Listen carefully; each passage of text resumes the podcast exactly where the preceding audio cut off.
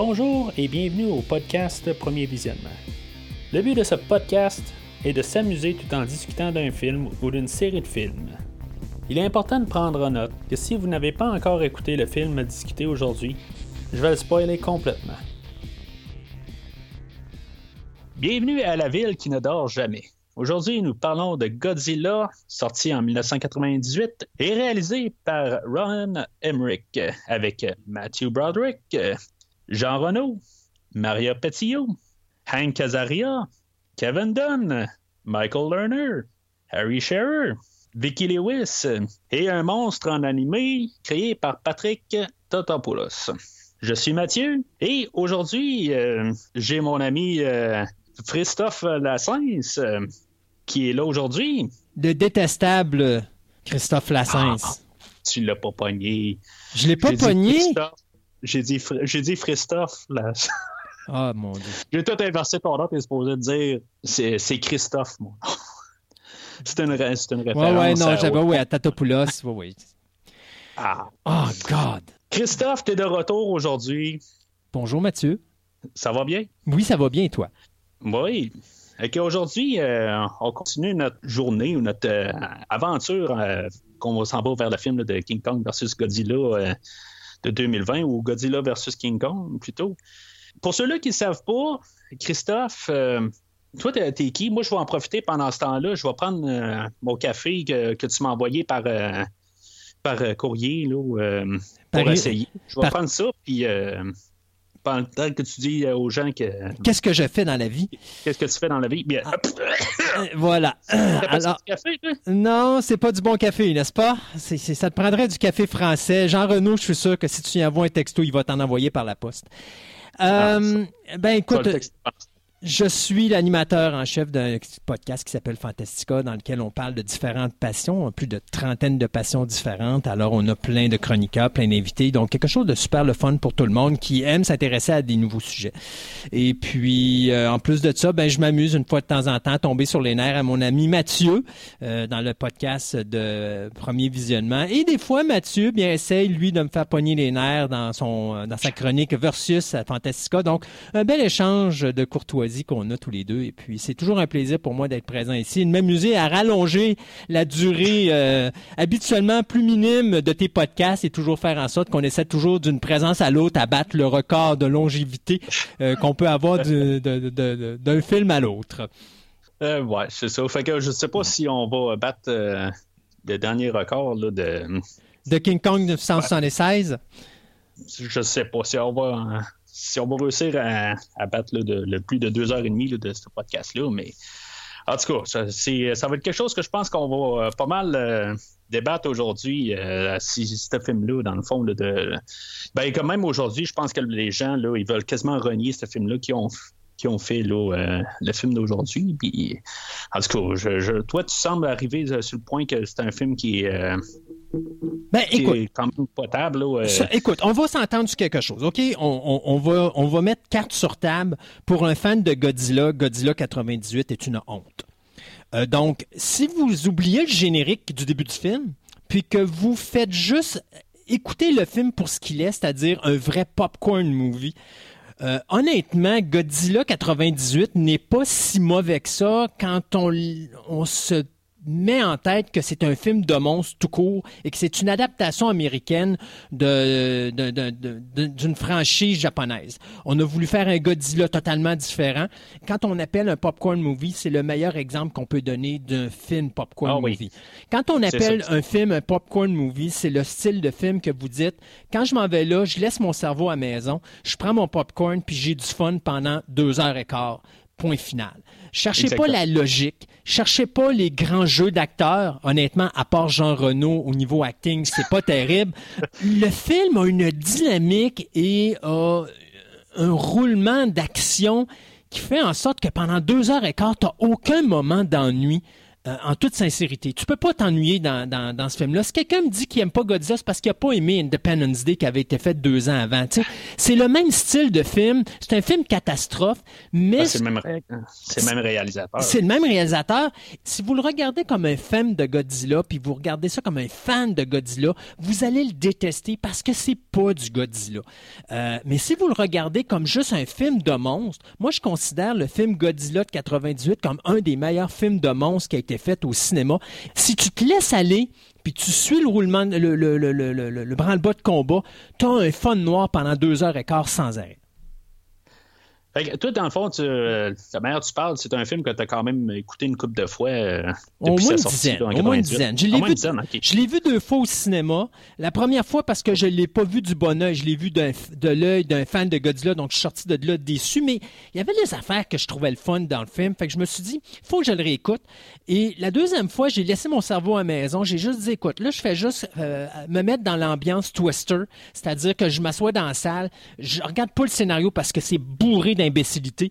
Je regarde pas les prestations parce que, comme je disais tantôt, à part Jean-Renaud, il n'y a rien de vraiment extraordinaire dans ce film-là. Tu sais, je fais juste m'amuser. Et j'ai eu un fun noir la deuxième fois que je l'ai vu. Et depuis ce temps-là, à chaque fois que je mets Godzilla dans le DVD, tu sais, je pars le film, puis je me laisse juste aller. Je fais juste dire, je déconnecte le cerveau, je déconnecte la logistique, puis de dire, OK, c'est un film intelligent. Là. Je fais juste débrancher ce switch-là, là, puis je fais juste dire, OK, là, on fait juste suivre, puis on fait juste avoir du fun avec le visuel, et le reste, je m'en fous. La note que je prends, c'est que t'as sauté au DVD, t'es plus dans le bêta maintenant pour écouter ce film-là.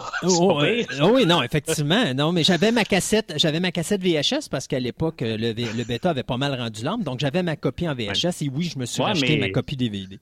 Ça va être drôle, je pense qu'on va en reparler pendant le film du bêta. Mais en tout cas, je garde mes pensées pour tantôt. Oui. Pour ceux-là qui sautent dans notre rétrospective... ou quelque chose comme au 6e film là, qu'on fait là-dedans. Ben moi, j'avais commencé la rétrospective seule avec le film de King Kong 1933. J'ai fait le film de Godzilla 1954. Après ça, Christophe est embarqué avec moi, puis on a commencé à faire King Kong versus Godzilla de 1962. C'est là que les problèmes ont commencé. On parle de les problèmes de longueur de podcast. Ouais, puis le suivant, ben, on a quasiment doublé dans ce temps-là.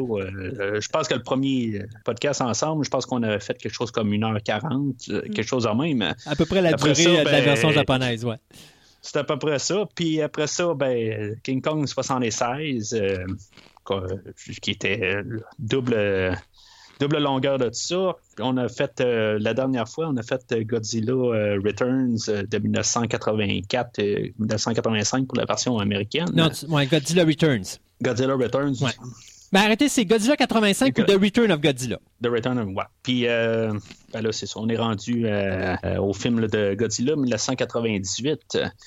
Sais-tu, j'aimerais ça que tu me dises de quoi. Dans le Godzilla 85, à un moment donné, tu disais, on voit des clins d'œil à King Kong de 1976. Moi, je trouvais pas trop qu'il y en avait là-dedans. Mais bon, des fois, tu vois des choses que moi, je vois pas, au même titre que moi, je vois des choses que toi, tu vois pas. Mais Godzilla 98, je pense que tu es d'accord avec moi. Si Emmerich a regardé un film avant de faire son Godzilla 98, je suis persuadé que c'était King Kong 76 parce que tu as au moins 2 à 3 séquences que c'est vraiment un genre d'hommage à King Kong 76, incluant la séquence finale du film, qui finit pratiquement de la même façon. Oui, exactement. Oh, oui, j'ai bien hâte qu'on en reparle ça, pendant le film, puis j'y ai pensé souvent. Ah. C'est sûr que là, on a un film qui se passe à New York au lieu de se passer à Tokyo, où ce que le film de King Kong se passe tout le temps à New York. Fait que là, on a le même setting, là, le même endroit où on a décidé d'avoir l'action. Là. Fait que c'est sûr qu'il y a déjà des comparaisons tout de suite en partant. Mais ça, on va en reparler dans le scénario. On va avoir en masse de temps de parler de ça.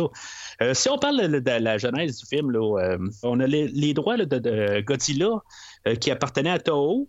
Puis on a TriStar, une compagnie que je pense qui n'existe même plus aujourd'hui, qui cherchait à avoir les droits pour pouvoir produire leur film de Godzilla américain. Ben, il avait fait une soumission, puis... Eux autres, la Toho, ils avaient demandé là, plusieurs choses qu'ils devaient suivre, choses qu'ils ont à peine suivies, comme que Godzilla ne doit pas manger du monde, Godzilla ne doit pas mourir, Godzilla... Oh, il y avait 5-6 affaires, puis finalement, écoute, ouais, Devlin et Emmerich, ils ont dit, oh, oui, il n'y a pas de problème. Première chose qu'ils ont fait, quand ils sont sortis, il y avait une poubelle qui était à côté du bureau, puis ils ont échappé le document là-dedans. Puis ils ont dit, bon, ben écoute, on va faire ce qu'on a à faire, puis point final, je sais pas où t'as mis le document, moi non plus, fait que c'est pas grave, on va... Il me semble qu'ils nous ont dit qu'on pouvait tuer Godzilla, puis il me semble qu'ils ont dit qu'ils pouvaient manger du monde, puis tu sais, ils ont fait tout à fait le contraire. Mais, tu sais, je pense que c'est... D'un côté, c'est tu sais, des fois, on en parle de remakes qui sont faits, puis des fois, on se dit, ouais, tant qu'à faire un remake puis t'en faire une copie conforme du film original, faites-le donc pas. L'avantage de ce Godzilla 98 face au Godzilla de 1954, ce qui est le fun, c'est qu'on part dans une totale différente direction, ce qui fait qu'on s'en va complètement à... ailleurs. On a décidé de tout changer, de juste garder le nom puis de recommencer et de restarter quelque chose. Et moi, habituellement, j'ai du respect pour des gens qui font ça. Quand c'est bien fait puis c'est fait quand même d'une manière adéquate, j'ai du respect pour ces gens-là. Pourquoi? Parce que ces gens-là décident d'apporter une nouvelle vision puis de faire en sorte que les gens qui ont vu l'original, ben, s'ils ont assez d'ouverture d'esprit, sont capables de dire ben ah écoute ça c'est une vision qui peut être le fun puis c'est une approche qui peut être aussi plaisante que le Godzilla de 54. Tu sais moi quelqu'un je suis d'accord avec toi dans le fond c'est tu sais, tu peux toujours rentrer dans la salle puis dire, rentrer déjà les bras croisés puis dire, c'est pas le film japonais, c'est là, on nous présente une version américaine, on a voulu l'américaniser. C'est comme ça qu'il faut rentrer dans le film. C'est, on a voulu réimaginer l'histoire, mais une version américaine. Exact. Il faut rentrer avec cette idée-là. Tu peux pas arriver puis juste arriver puis comparer directement. On essaie de prendre le concept puis le transformer en américain. Puis je suis entièrement d'accord avec toi. On en reparlera un peu tantôt, au pire, là, de qu'est-ce que du concept et tout ça là, dans la section prochaine. Mais en revenant là, sur les droits, tout ça, dans le film, le film devait être justement, tu as parlé de Twister tantôt, ouais. Au début, c'était le réalisateur de Twister qui devait embarquer sur le film, puis finalement, ben, lui, il avait demandé un budget trop élevé, que finalement, Ron Emmerich, qui sortait là, dans le fond de faire le film d'Independence Day, qui a sauté le budget aussi que Jan de Bont. C'est Jan de Bont. Ouais. Il a eu besoin d'un budget encore plus gros, fait que je cherchais la logique. C'est sûr que le film, une fois qu'il avait été préparé, puis les producteurs ont vu le film, puis là, ils étaient comme pas trop sûrs finalement là, de comment que le résultat allait arriver, puis ils se sont dit, ils ont réinvesti pour faire une autre campagne là, de publicité. Fait que c'est sûr que ça a augmenté aussi là, les frais. Là, fait que, c'est sûr que c'est un film qui a coûté plus cher que planifié, mais à quelque part, c'est un film à gros budget. Puis ils investissent dans le fond pour essayer de retourner dans leur argent. Puis c'est drôle parce que ce soit de Bond ou que ce soit Emmerich, les deux arrivent avec un gros succès. C'est-à-dire que de Bond avait fait Twister, puis avant ça, il avait fait Speed. Emmerich arrive avec son succès qui est Independence Day, qui a été un succès monstre à travers la planète. Donc, c'est sûr que là, tu as deux bons réalisateurs qui techniquement sont capables de prendre un film avec un gros budget puis de s'assurer d'aller chercher des gros revenus. Malgré le fait qu'il y a beaucoup de monde qui considère que Godzilla 98 a été un échec commercial, c'est pas vrai, là. Le film a quand même fait de l'argent en bout de ligne parce qu'il a été très fort au niveau de l'Europe, il a été très fort au niveau étranger des États-Unis. Il a écrasé aux États-Unis, mais à l'extérieur des États-Unis, il a été très fort. Et quand on considère que la Chine, le Japon et les États-Unis, ça n'a pas été très fort, c'est quand même drôle de voir que Godzilla, et je pense que ça exprime un petit peu ce que je disais au début du film, c'est-à-dire que quand tu étais capable d'aller voir le film puis d'oublier que c'était un Godzilla, tu avais du fun. Et les endroits où ce film-là ont fonctionné et vraiment à pleine vapeur, c'est des endroits où les gens connaissaient pas Godzilla. C'est des endroits où ces films-là n'ont jamais été diffusés. Et donc, ces endroits-là, les gens voyaient un film de monstre pour la première fois de cette manière-là, il capotait, et là, il retournait, et ce qui fait que des petits endroits où est-ce qu'habituellement ils font pas beaucoup d'argent. On fait tellement d'argent que ça l'a compensé pour la perte d'argent qu'il y avait en Chine et aux États-Unis, ce qui fait que Godzilla, en bout de ligne, a fait quand même de l'argent, malgré le fait que le monde aime bien dire que ça a été un échec commercial. Ça n'a pas été un si gros échec commercial non, que ça. C'est les critiques qui ont vraiment démoli... Exact. Le film, dans le fond, exact. Et c'est le manque d'ouverture. C'est qu'on a voulu automatiquement pénaliser ce film-là parce que c'était pas le Godzilla qu'on a connu au Japon. Il n'y avait pas le look du Godzilla qu'on a connu au Japon. Il n'y avait pas les règles qu'on a connues au Japon. Pourtant, si vous regardez bien le film, toutes les règles sont là. L'armée, aussi stupide aux États-Unis qu'au Japon. Les personnages, ils n'ont pas d'affaire à être dans ces situations-là, mais on les met là pareil parce que on considère que il faut qu'ils soient présents. Alors, à un moment donné, là, tu as un personnage qui appelle le Worm Guy, qui se ramasse avec des agents secrets français. Alors qu'il n'y a pas d'affaires. Bon, c'est ça. C'est un peu comme le gars qui conduit un bateau, mais qui soudainement il va superviser le travail d'un scientifique dans les hautes montagnes pour capturer. C'est exactement les mêmes affaires. C'est ça. C'est exactement les mêmes règles. C'est juste qu'on a modifié ça, qu'on a américanisé ça. Et le Godzilla, on a décidé de changer la direction. Alors, on n'a pas pris un Godzilla préhistorique. On a pris un lézard, on l'a muté, on l'a grandi. Et ça donne un Godzilla qui est plus lézard qu'un Godzilla qui est plus préhistorique. C'est la seule différence qu'il y a en réalité.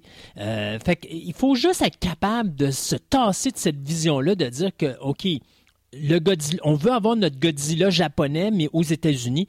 Mais regardez le film de 2014, d'ailleurs, ça a tellement été bien américanisé que c'était un Godzilla qui a bouffé tous les McDo entre le Japon et les États-Unis. Alors, il était tellement obèse que ça représentait très bien le Godzilla américain, mais tout en gardant quand même la saveur japonaise. Ça, c'était une manière, je considère, très sécure de le faire. Mais je pense que Emmerich et Devlin, oui, il y a des défauts Godzilla 98, c'est pas un film parfait, mais je pense pour ce que les deux gars ont essayé de faire, moi, personnellement, je leur tire mon chapeau parce que je pense qu'ils ont fait une bonne job au niveau popcorn movie. Oui, ouais, juste pour terminer, là, dans notre introduction, moi, le film de 98, je l'ai vu juste au cinéma. C'était ma deuxième, troisième et quatrième fois que j'ai écouté le film pour le podcast aujourd'hui. Mm-hmm. Fait que ça fait depuis les salles, ça fait 22 ans que j'ai vu le film. Fait que c'est sûr que c'est un petit peu loin en arrière. Tranquillement, je suis en train de comprendre un peu l'univers japonais de Godzilla. C'est sûr que là, j'arrive avec le film suite au film de 1985. Je vois quand même un peu où ce que les gens là, arrivent là, en disant que c'est pas le Godzilla japonais. Mais je vois ce que tu veux dire aussi là. En tout cas, moi, j'arrive de cette perspective-là. C'est un film que j'ai pas revisité là, que j'aurais voulu revisiter. C'est pas, j'ai pas eu nécessairement là, de mauvaise expérience là, parce que je connaissais juste ce film-là dans le fond. À part juste il y a une couple d'années où ce que j'avais réussi à voir un peu là, Godzilla éventuellement, là, puis quelques films là. C'est ça. Moi, je part là, pas le grand fan de Godzilla. Fait que on peut voir un peu aujourd'hui là, où ce que toi, qu'est-ce que tu penses, puis qu'est-ce que moi je pense en bout de ligne. Là. Fait que c'est ça qui est intéressant un peu de voir nos deux perspectives. Christophe, t'as-tu ta gomme Juicy Fruit pour parler l'américain? Et que j'aimerais ça, mais non, c'est mauvais pour mes dents, fait que j'ai viré à la dentine.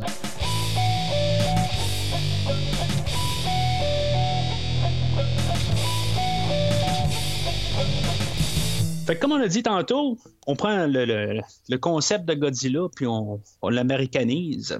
Bon, mais on met pas mal des avatars, ou plus des... on prend juste des stéréotypes comme personne, puis on fait juste comme les foutre dans l'histoire, juste pour qu'on aille un côté humain, pour qu'on puisse juste comme un peu s'identifier avec des gens ou un peu comprendre un peu là, qu'est-ce que les humains font alentour. Mais c'est tous des stéréotypes. Il y a pas vraiment là, de personnage approfondi du tout. C'est juste un film de popcorn. C'est un film qu'on fait juste faire de la destruction pour à peu près aucune autre raison. Puis c'est pas le but hein, non plus. Il y a pas Godzilla ce film-là. Là. T'as pas, c'est pas du Shakespeare là. Non. Fait que l'objectif est pas non plus de s'intéresser au personnage. Moi je pense que pour ce qu'on a, Emmerich et Devlin ont cette façon très aisée de caricaturer leur personnage de façon à ce qu'on comprenne très rapidement le genre de personne que c'est. Donc, tu as un personnage comme justement notre Worm Guy, là, qui est interprété par Matthew Broderick, qui est le good guy, qui est le gars qui veut pas faire de mal à personne parce qu'il enquête sur ses vers de terre près de Tchernobyl pour justement voir comment la radiation peut amener à modifier, à muter ces créatures. T'as la blonde. La vraie blonde, là. Tu sais, des fois, je fais des jokes niaiseux sur les blondes, mais là, c'est une vraie de vraie, là, qui est Maria Pitillo, qui, elle, ben, même chose. C'est la good girl qui veut devenir la journaliste, mais, tu sais, qui est pas capable de faire les mauvais, les gestes qu'il faut pour arriver là, donc être une bad guy. Puis finalement, va le faire au déprimant de son chum, ou de son ancien chum, mais qu'elle voudrait bien revenir chum avec. T'as Jean-Renaud qui, lui, est tout à fait merveilleux dans son rôle d'agent secret français. Je pense que c'est le seul qui comprend dans quel film qu'il est. Écoute, c'est l'attraction. Je pense que Matthew Broderick, en tout cas, on va en reparler tantôt là, de tous les personnages un à un. Là. On essaie d'embarquer l'armée, bien sûr, qui fait partie là, de l'univers de Godzilla, tout le temps l'armée contre Godzilla, qui est comme représentée par... le colonel Hicks, joué par Kevin Dunn. Puis on a un sergent qui habite, qui est rajouté un peu plus loin. Puis on rajoute aussi là, la politique là-dedans, où est-ce qu'on a le maire de New York. Tu sais, on a dans le fond, là, on a quasiment Independence Day, mais à la petite échelle. Ah oui, exactement. Puis c'est vraiment drôle parce que, d'ailleurs, j'aime beaucoup la réaction entre le maire et le colonel Hicks, où est-ce qu'à un moment donné, tu sais, les militaires essaient de détruire Godzilla, puis tout ce qu'ils font, c'est détruire New York, puis t'as le maire, il dit, pourquoi qu'on a besoin d'un Godzilla? Vous êtes en train de détruire notre ville à vous tout seul. Puis c'est à peu près ça, la joke. Mais c'est très représentatif. Puis moi, c'est ce que j'aime de ce film-là, de Godzilla, c'est qu'il se prend pas au sérieux pour 5 minutes. Et on amplifie ce manque de sérieux-là et de ridicule. Tu sais, c'est genre, à un moment donné, quand que Godzilla attaque New York pour la première fois, à un moment donné, t'as le militaire qui s'en va voir le colonel Hicks, qui est notre sergent adoré, là, qui est le gars le plus stupide que tu peux pas voir à l'armée, puis qui va lui dire on a perdu Godzilla. Puis là, t'es là, tu te dis, ouais, OK, le monstre, il est tellement élevé dans New York que comment tu fais pour perdre un lézard gigantesque dans Manhattan, tu sais? Et il y a personne qui a vu qu'il y avait un trou gigantesque dans le sol parce que Godzilla avait décidé d'aller sous terre. Tu sais, il y a plein de niaiseries comme ça tout le long du film où est-ce que ça n'a aucune logique, mais... Ça, si vous êtes capable d'embarquer dans ce film-là, juste dire, sais-tu quoi, c'est un popcorn movie, j'oublie mon cerveau, puis on fait juste... triper pendant 2h15, vous allez triper parce que même si ça n'a aucun maudit bon sens, ça n'a pas d'importance parce que les gens sont tellement ridicules que ça en devient plaisant de les voir aller puis de dire jusqu'où ils vont pousser le ridicule et l'imbécilité pour faire en sorte que ce film-là va quand même se tenir malgré toutes ces niaiseries-là. Là. Ce que je trouve drôle, pareil, c'est que on a Ron Emmerich qui a fait peut-être le film popcorn le plus américain qui existe. Ce film-là, je me dis, je pense pas qu'il veut être le plus américain qui existe. Je pense qu'il veut quasiment s'excuser du côté qui était tellement américanisé que là, il va justement montrer les Américains comme quasiment des bouffons. Mm. Mais en bout de ligne, c'est comme si on va montrer quasiment les Français, c'est quasiment des pas bons aussi. Fait que, ben, les Français prennent la place des Américains dans la version de 54. C'est-à-dire qu'en 54, c'est les Américains qui ont fait des tests nucléaires. Ça l'a amené la mutation de Godzilla qui a détruit le Japon. Là, c'est les Français qui font les tests nucléaires qui amènent à la mutation de Godzilla qui l'a détruit les États-Unis. On a juste changé les vilains de place et les bons de place. Oui, c'est ça. Mais tu sais, comme on verra personne mourir dans tout le film, à part 4 Français. Ouais. C'est qui sont, pas mal ça, qui sont les bad guys. Qui sont, en théorie, les bad guys. Jean-Renaud, il est bon. Non, mais c'est tous des bons, en réalité. Les Français sont bons, mais je veux dire, ils sont là pour nettoyer les erreurs de leur gouvernement. Donc, c'est indirectement les bad guys. Tu sais, c'est des good guys, pareil, mais c'est les bad guys. Donc, il fallait que les Français payent un prix pour le massacre qu'ils ont créé avec l'avenue de Godzilla. D'ailleurs, j'aime beaucoup le fait qu'on a complètement vidé la ville de New York, mais quand on a besoin, il y a toujours une gang de personnes qui se ramassent dans un appartement ou dans un petit café quelque part, puis eux autres, ils n'ont pas évacué nulle part. Tu sais, ils n'ont pas... Même qu'à un moment donné, t'as Matthew Broderick qui a besoin d'avoir ses tests de de pregnancy, puis il rentre dans une tabagie, puis ben pas une tabagie, mais un petit commerce, là, puis la madame est là à la caisse, « Je peux-tu vous aider? » Ben oui, tu sais, t'as un lézard qui est à peu près à 15 mètres de ton commerce, qu'est-ce que tu fais là? Bon. Ouais, mais tu sais, regarde, dans cette époque là, du coronavirus qu'on a, yes, il y en a toujours qui ne comprennent pas. Exact. Ça, c'est juste pour dire en même temps, pour ceux-là qui écoutent en 2086, qui font là, la rétrospective de Godzilla qu'on a faite, ben, aujourd'hui, on est en 2020. On est probablement mort en 2086, là, mais où on parle encore là, en version numérique. À quelque part, moi et Christophe, là, d'un futur remake. Là, moi, mon espoir, là, je serais en hibernation suspendue, mon cerveau connecté après des neurones, et puis je communique avec le monde partout dans l'univers parce que je suis encore en vie. Fait que c'est ça. Fait que si vous nous écoutez en 2086, là, ben, je suis très content que vous nous écoutez encore. Posez-vous des questions. Oui, c'est ça. Mais autant aujourd'hui, on est dans une époque qu'on appelle l'époque du coronavirus, là, où on est enfermé, puis qu'on a comme un Godzilla dehors, puis que, dans le fond, on demande de rester enfermé. Puis c'est ça. Ben, comme tu dis, Christophe, ben, il y en a qui ne comprennent pas puis qui continuent à opérer comme s'il n'y avait rien qui se produisait dehors. Alors, tu sais, le mauvais sentiment que j'avais, là, que je t'ai déjà dit, ça ne dit pas quelque chose. En tout cas, ce sentiment-là, je sens qu'il va arriver bientôt.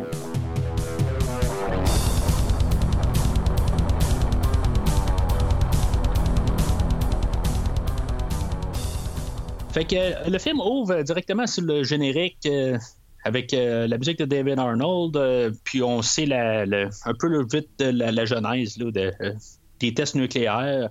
Comme tu disais tantôt, Christophe, on était à la place des tests japonais. Ben là, c'est des tests français. Puis c'est sûr, bien là, puis ça nous permet un peu... T'as cette explosion où est-ce que là, probablement tous les lézards ont été exterminés, mais il y a un groupe d'œufs qui, eux, ont survécu à cette explosion nucléaire. Puis tu te dis, OK, comment qu'ils ont fait pour pas casser, même être déplacés par l'explosion, mais c'est pas grave, ça, on l'accepte très rapidement. Ouais, mais toi, tu t'es jamais fait un omelette où tu as essayé de casser ton œuf, là, puis tu sais, il casse pas. Casser, là. Une des premières choses que j'ai appris lorsque j'ai fait la cuisine, c'est comment bien casser un œuf. Alors, j'ai pas ce problème-là. Veux-tu faire un spin-off là-dessus, un bon matin? Cooking with Christophe Lassens. J'essaierai. On parlera, tu sais, à un moment donné, je suis certain qu'on pourra parler d'un film comme The Stuff, puis je te montrerai comment faire du yogourt. Ça fait longtemps que j'ai vu ça, mais ouais, ce serait quelque chose à parler. En tout cas, fait que là, aujourd'hui, c'est ça, on a le David Arnold. Il avait fait de la musique là, pour Independence Day. Mm-hmm. Moi, je te dirais... Ça faisait longtemps qu'il était sur le marché. Là, David Arnold est probablement le meilleur compositeur de la nouvelle gang de compositeurs à Hollywood. Ceux qui se rappellent de son travail pour Independence Day savent à quel point c'est un concepteur de musique qui est excellent au niveau thématique. Au niveau thème, là, vous allez avoir des beaux thèmes avec lui. Et c'est pas pour rien qu'à un moment donné, il a été choisi pour faire la musique des James Bond, notamment les derniers avec Pierce Brosnan et les premiers avec Daniel Craig. Parce que justement, c'est un gars qui est capable de faire une belle composition musicale. Et quand il est en forme, il nous sort des trames sonores qui sont incroyables. D'ailleurs, je les ai pratiquement toutes, ces trames sonores de films ici, parce que justement, j'adore ce compositeur-là. Ouais, moi, pratiquement, c'est ça, comme tu viens de parler. Moi, je le connais beaucoup à cause des trames sonores là, de James Bond. Puis, oui, je suis en arrière là, de généralement ce qu'on entend là, pendant tout le film. Rien de super exceptionnel, par contre. Je trouve, tu sais, c'est correct, ça fit avec, mais c'est pas une trame que je vais voir nécessairement revisiter, mais... on aurait pu avoir quelque chose de pire. Ben, il y a des belles chansons aussi hein, que David Arnold a mis dans le film, là, comme Come With Me, qui est devenu un gros succès. Là. Ça veut pas. Mais ça, c'est la trame à part. Ça n'a pas rapport avec David Arnold est responsable de trouver les chansons, de créer les chansons. Fait que veut pas, il est compositeur. Donc, lui, il s'occupe de la trame musicale au complet de A à Z. Donc, quand il y a des chansons chantées, c'est pas Ron Emmerich qui décide. Là. Arnold est en arrière puis il supervise tout ça pareil parce que c'est quand même sa trame instrumentale. Donc, Donc, moi, je trouve qu'il a fait un bon contrôle au niveau musical sur Godzilla. Puis, tu sais, oui, t'as raison, c'est pas quelque chose, mais c'est pas, il n'y a pas rien de vraiment très mémorable, mais n'empêche que c'est quand même, je trouve, une trame sonore adéquate pour le film. D'ailleurs, il a fait 4 trames sonores avec Emmerich. Hein. Il avait fait Stargate, avec qui il avait commencé à l'époque. Independence Day, il y avait Godzilla. Puis, il est revenu avec le deuxième Independence Day, là, tout récemment, qu'avait fait Emmerich. Donc, peut-être qu'il va revenir avec Emmerich, parce que là, je sais qu'Emmerich a un autre film là, qui est en production. Là. Fait que peut-être qu'il va... C'est pas Independence Day 3, ça va être correct, je pense. Non, c'est pas Independence Day 3, c'est l'affaire avec la Lune. Là, je me rappelle plus trop c'est quoi le titre. Mais n'empêche que c'est quand même... c'est quand même un compositeur qui est beaucoup associé avec Emmerich. Donc, j'aime beaucoup son travail. Et puis, je trouve qu'il fait une bonne job aussi sur Godzilla 98. Mais tu sais, de toute façon, les compositeurs, je trouve ça quand même correct à quelque part. Tu sais, qui des fois sont attachés à tel réalisateur. Puis tu sais, on a tout le temps un peu... Tu sais, on se dit, on écoute un film de Ron Emmerich, puis ça sonne comme ça.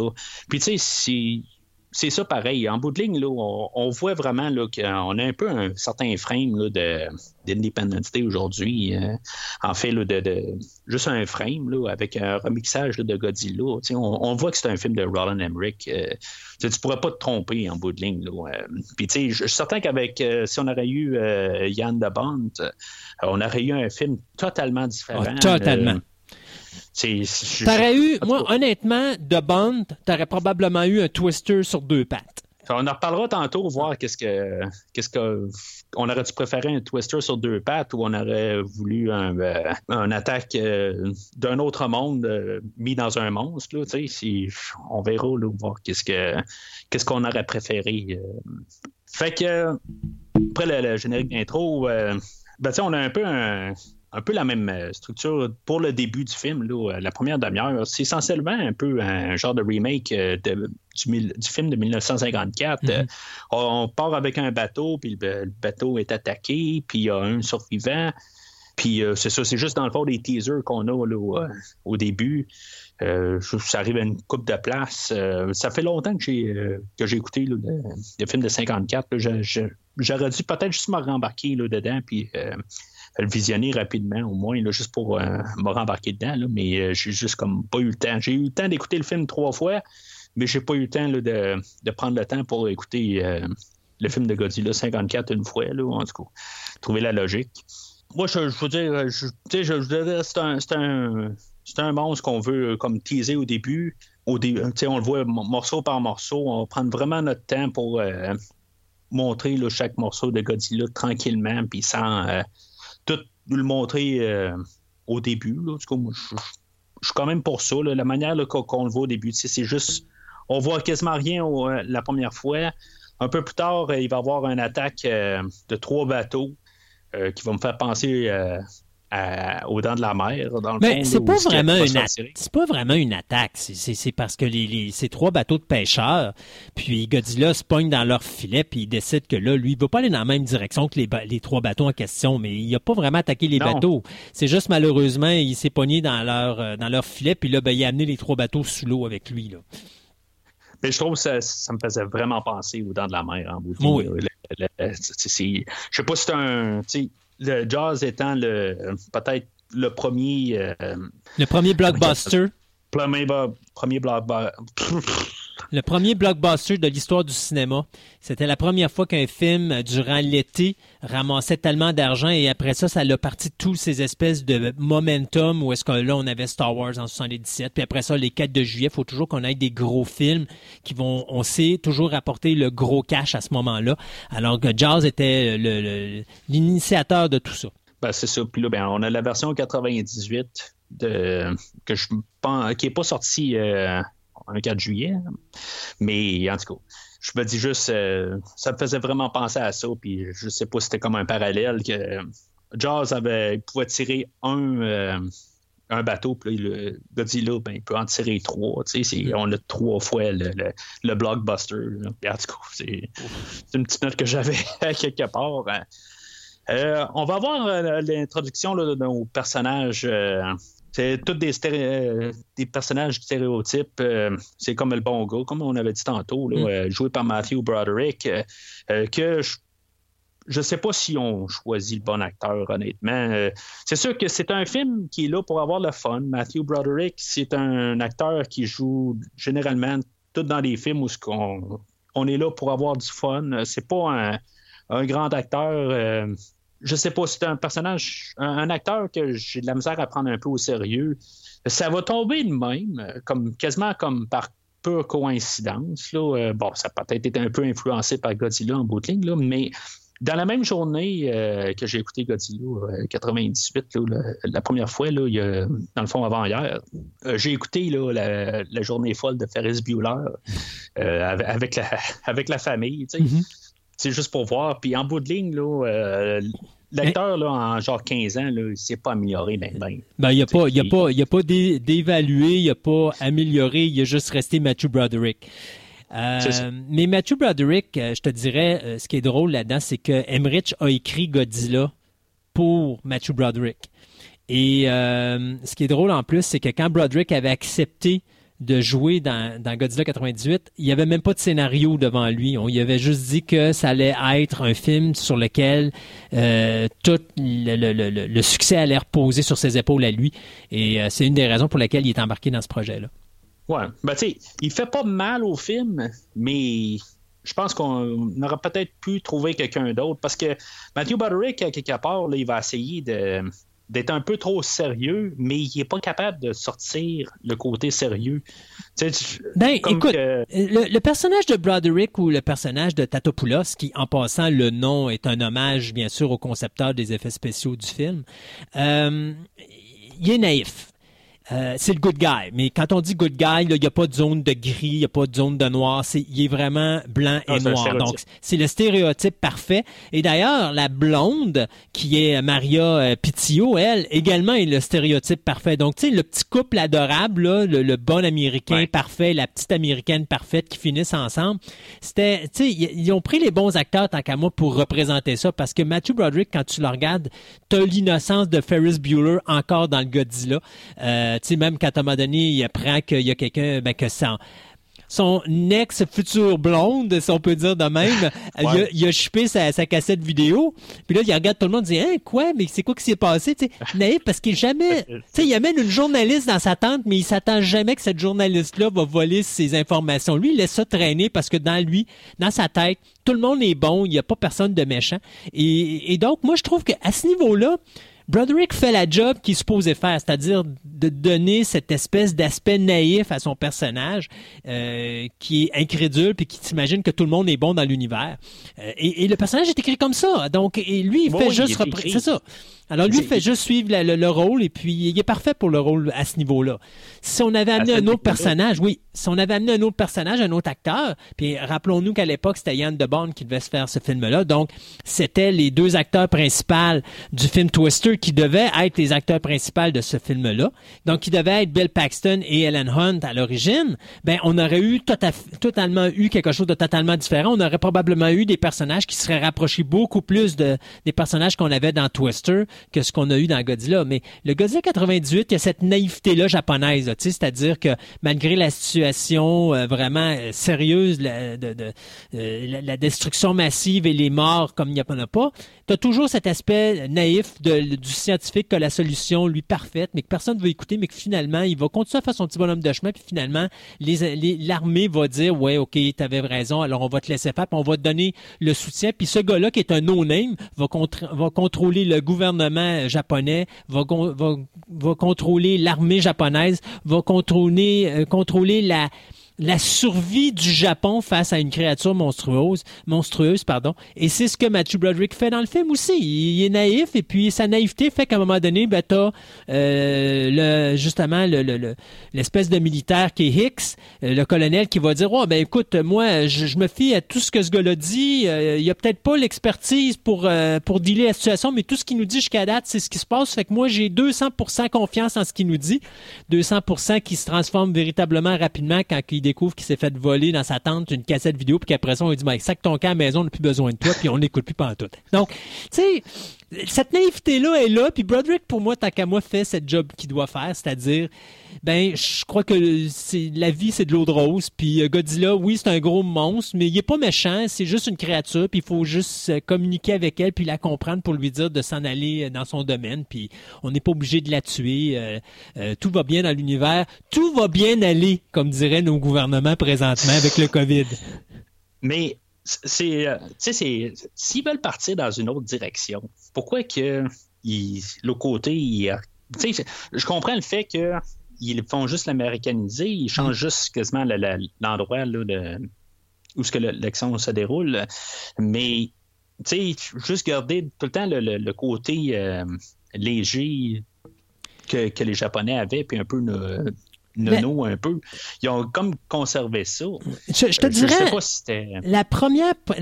il y a une grosse différence entre Jan de Bont et Ron Emmerich. Jan de Bont était quand même, d'une certaine façon, un fan de Godzilla. Emmerich n'a jamais vu un film de Godzilla. Alors, quand Emmerich prend le projet, lui veut faire son film à lui. D'ailleurs, rappelez-vous qu'il a échappé le dossier que les Japonais ils ont donné au début du film sur ce Godzilla ne devait pas faire. Il l'a échappé dans la poubelle juste en sortant du bureau. Là. Lui, il avait une vision d'un film de monstre.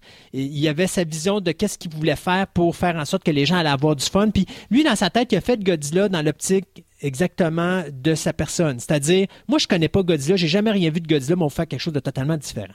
Mais il y a quand même une base, et je pense que là-dessus, il a voulu tout simplement rendre un certain hommage à la saga de films des Godzilla, puis pour lui, c'était un monstre en caoutchouc. Il a gardé le début. C'est ça. Oui, mais il n'a pas juste gardé ça. Il a gardé l'imbécilité et la naïveté des films de Godzilla au niveau du Japon, parce que faut pas se le dire, c'est pas des grands films, là, les films de Godzilla. Non, mais c'est ça, on a parlé en long et en large. Alors on garde cette naïveté-là. Cette naïveté-là, on la garde dans le film. Elle est peut-être un petit peu trop poussée, mais on la garde pareil. Puis c'est là qu'arrive le personnage de Matthew Broderick. Il représente cette naïveté-là qu'on amène dans le film, et grâce à cette naïveté-là, en réalité, il faut faire attention. Il y a deux personnages, tant qu'à moi, qui ont cette naïveté-là. Tu as Matthew Broderick, mais tu aussi... C'est le principal. Oui, qui est le personnage principal. Puis tu as aussi le personnage du sergent. Cette espèce de militaire là, qui semble être capable de rien faire de correct, mais que finalement, tu te demandes pourquoi il dirige tout le monde, parce qu'il ne sait pas pantoute où c'est qui est le pauvre bonhomme. Là. Mais tout ce qu'il essaie de faire, ça échoue tout le temps. Mais c'est pas grave. À la fin, il se fait dire « good job », puis là, c'est comme « bon, je ne perdrai pas ma job, puis je ne perdrai pas ma pension, parce que mon job m'a dit « good job ». Tu sais, c'est comme... Enfin. Ouais, en tout cas, c'est un film, comme on vient de dire, avec des stéréotypes. Là. Ouais. Mais, tu sais, j'ai dit, je n'ai pas écouté Godzilla 54, je le regrette un peu. Puis, il y a un autre film que j'aurais dû écouter aussi, en me préparant pour le film d'aujourd'hui. C'est Independence Day, parce que c'est vraiment comme les mêmes principes, là, des stéréotypes qui essayent de survivre à une attaque extraterrestre. Pour ceux-là qui ne connaissent pas c'est quoi ce film-là, là, c'est sensiblement la même affaire, mais à l'échelle planétaire, où il y a des extraterrestres là, d'ailleurs, puis que sans donner vraiment aucune chance aux humains, qui décident qu'ils attaquent pas mal toutes les grandes villes du monde. Puis les Américains ils sortent victorieux de tout ça et inspirent tout le monde entier à combattre les extraterrestres. Là. Mais tous les stéréotypes, mais c'est ça, c'est pour ça que je te dis, j'aurais dû écouter ça, juste pour voir comment que les stéréotypes dans ce film-là fonctionnaient, parce que moi, j'ai l'impression que le film était en chantier avant que Emmerich embarque sur Independence Day, mais j'ai l'impression qu'il a comme travaillé un peu sur Independence Day, puis il a fait son film, mais toutes ses bonnes idées, il les a toutes mises dans Independence Day. Puis là, quand il a travaillé sur Godzilla, j'ai l'impression qu'il dit « Ouais, mais mon personnage principal, il était comme ça, puis il était trop bon, puis je peux pas faire exactement la même affaire que j'ai faite la dernière fois, il faut que je nuance un peu. » Mais j'ai l'impression que toutes les bonnes idées ils ont été sur Independence Day, puis là, qu'est-ce qu'ils voulaient mettre là, dans le film d'aujourd'hui? On dirait qu'il fait quasiment tout croche. Écoute, Ron Emmerich, on se le cachera pas, OK? C'est un gars qui aime beaucoup faire des grosses explosions, puis des gros budgets, puis des grosses affaires, mais Malgré que ses films sont pratiquement tous des popcorn movies, je te dirais que le film de sa carrière, c'est Independence Day. Et ça s'arrête là. D'ailleurs, il a jamais été... Il a refait le deuxième, puis il n'a pas été capable de refaire ce qu'il a fait dans le premier. Il a voulu trop en faire. Emmerich, c'est comme un bambin avec qui t'as donné des petits jouets, puis là, il s'amuse. Il n'y a pas de limitation. Fait qu'il ne sait pas quand arrêter. Et c'est pour ça que, d'un côté, quand tu écoutes un film de Emmerich, que ce soit 2012, que tu sais, bon, il y en a des affaires ridicules là-dedans, ou que ce soit 10,000 BC, je pense, en tout cas, quelque chose de genre là. Ouais, j'ai pas vu, mais tous les films qu'il produit, c'est toujours la même affaire, c'est que c'est trop. À un moment donné, t'embarques pas, puis il y a un manque de logique, et t'as toujours l'impression de revoir Godzilla et de revoir tous les autres films qu'il a fait après, qui se font juste se répéter, parce que l'objectif, c'est juste de faire en sorte que le monde ait du fun. Puis, tu sais, c'est vraiment popcorn. Le but, c'est tu rentres là pour avoir du plaisir, mais t'oublies ton cerveau à la maison. Si tu veux avoir de quoi d'intellectuel, va pas voir un film de Roland Emmerich. C'est sûr et certain que t'as manqué le bateau. OK? Godzilla fait partie de ces films-là. Donc, faut pas chercher à être trop profond puis à savoir pourquoi ils font ci ou font ça. L'objectif de Godzilla, c'est juste d'avoir du fun pendant 2h15. Puis, ils ont écrit leur scénario pour juste triper. Eux autres même triper pendant 2h15. Pour faire un film qu'eux autres vont s'asseoir dans la salle et vont dire « Ah, moi, je tripe, là. » Pour moi, c'est ça, Godzilla. Et c'est ça, le Godzilla 98, c'est ça le reproche qu'on peut y faire, c'est que c'est pas le Godzilla qu'on connaît, c'est un Godzilla à la Roman Emmerich et à la Devlin. C'est leur vision à eux d'un film qu'ils voulaient faire pour avoir du fun pendant 2h15, puis c'est ce qu'ils ont eu. Ils ont eu du fun pendant 2h15, et c'est comme ça qu'il faut le voir. Les films japonais, c'était ça aussi. Je veux dire, s'amuser pendant 1h30. Puis, mais malheureusement, les films japonais ont toujours la philosophie, ont toujours la morale. Ouais, c'est ça. Ils ont toujours quelque chose en arrière. C'est ça, il y a toujours quelque chose en arrière. Ça, là-dedans, il n'y a rien en arrière. Là. Ah non, il n'y a absolument rien. Il n'y a pas de message. Comme les thématiques tantôt, il n'y a rien. Il n'y en a pas. C'est juste du popcorn. Exact. C'est vide. C'est sûr. En tout cas, fait que c'est juste une attaque d'effets spéciaux. Là. En tout cas, on va arriver à ça là, dans 2-3 minutes. Là. Fait qu'on a toutes les tous nos personnages, là, on a une dizaine, là, on a trop. Honnêtement, là, je trouve qu'après un bout, là, on se perd un peu. Là, on a le colonel X, plus tard, c'est ça, on va avoir le sergent O'Neill. On a plein de monde là, qui vont travailler. On a une parthéologiste, Elsie Chapman, qui est jouée par Vicki Lewis, qui, elle tripe bien raide sur Tatapoulos. Puis, c'est ça, on a un autre, là, Mandel Craven. Puis, c'est ça, avec notre personnage là, d'Audrey Timmons, qui est la blonde, qui va devenir la future... Ex-future, whatever. C'est ça, ouais, c'est ça. Elle amène un autre panoplie là, de personnages. Elle a son caméraman. Elle, je suis pas trop sûr de savoir exactement. C'est une adjointe. C'est ça. C'est une adjointe qui veut devenir journaliste. Elle travaille pour un grand journaliste d'un poste de télévision qui veut pas lui donner sa chance, sauf si elle couche avec lui. Encore un gros stéréotype ici. Et t'as Hank Azaria qui lui interprète le personnage de Animal Palotti, qui lui est un caméraman pour le même poste de télévision pour lequel travaille Maria Pitillo ou le personnage de Audrey Timmons. Donc, à un moment donné, Audrey Timmons, sa meilleure amie, c'est la blonde de ce caméraman-là. C'est des chummés. C'est des personnages, tu sais, il y en a trop.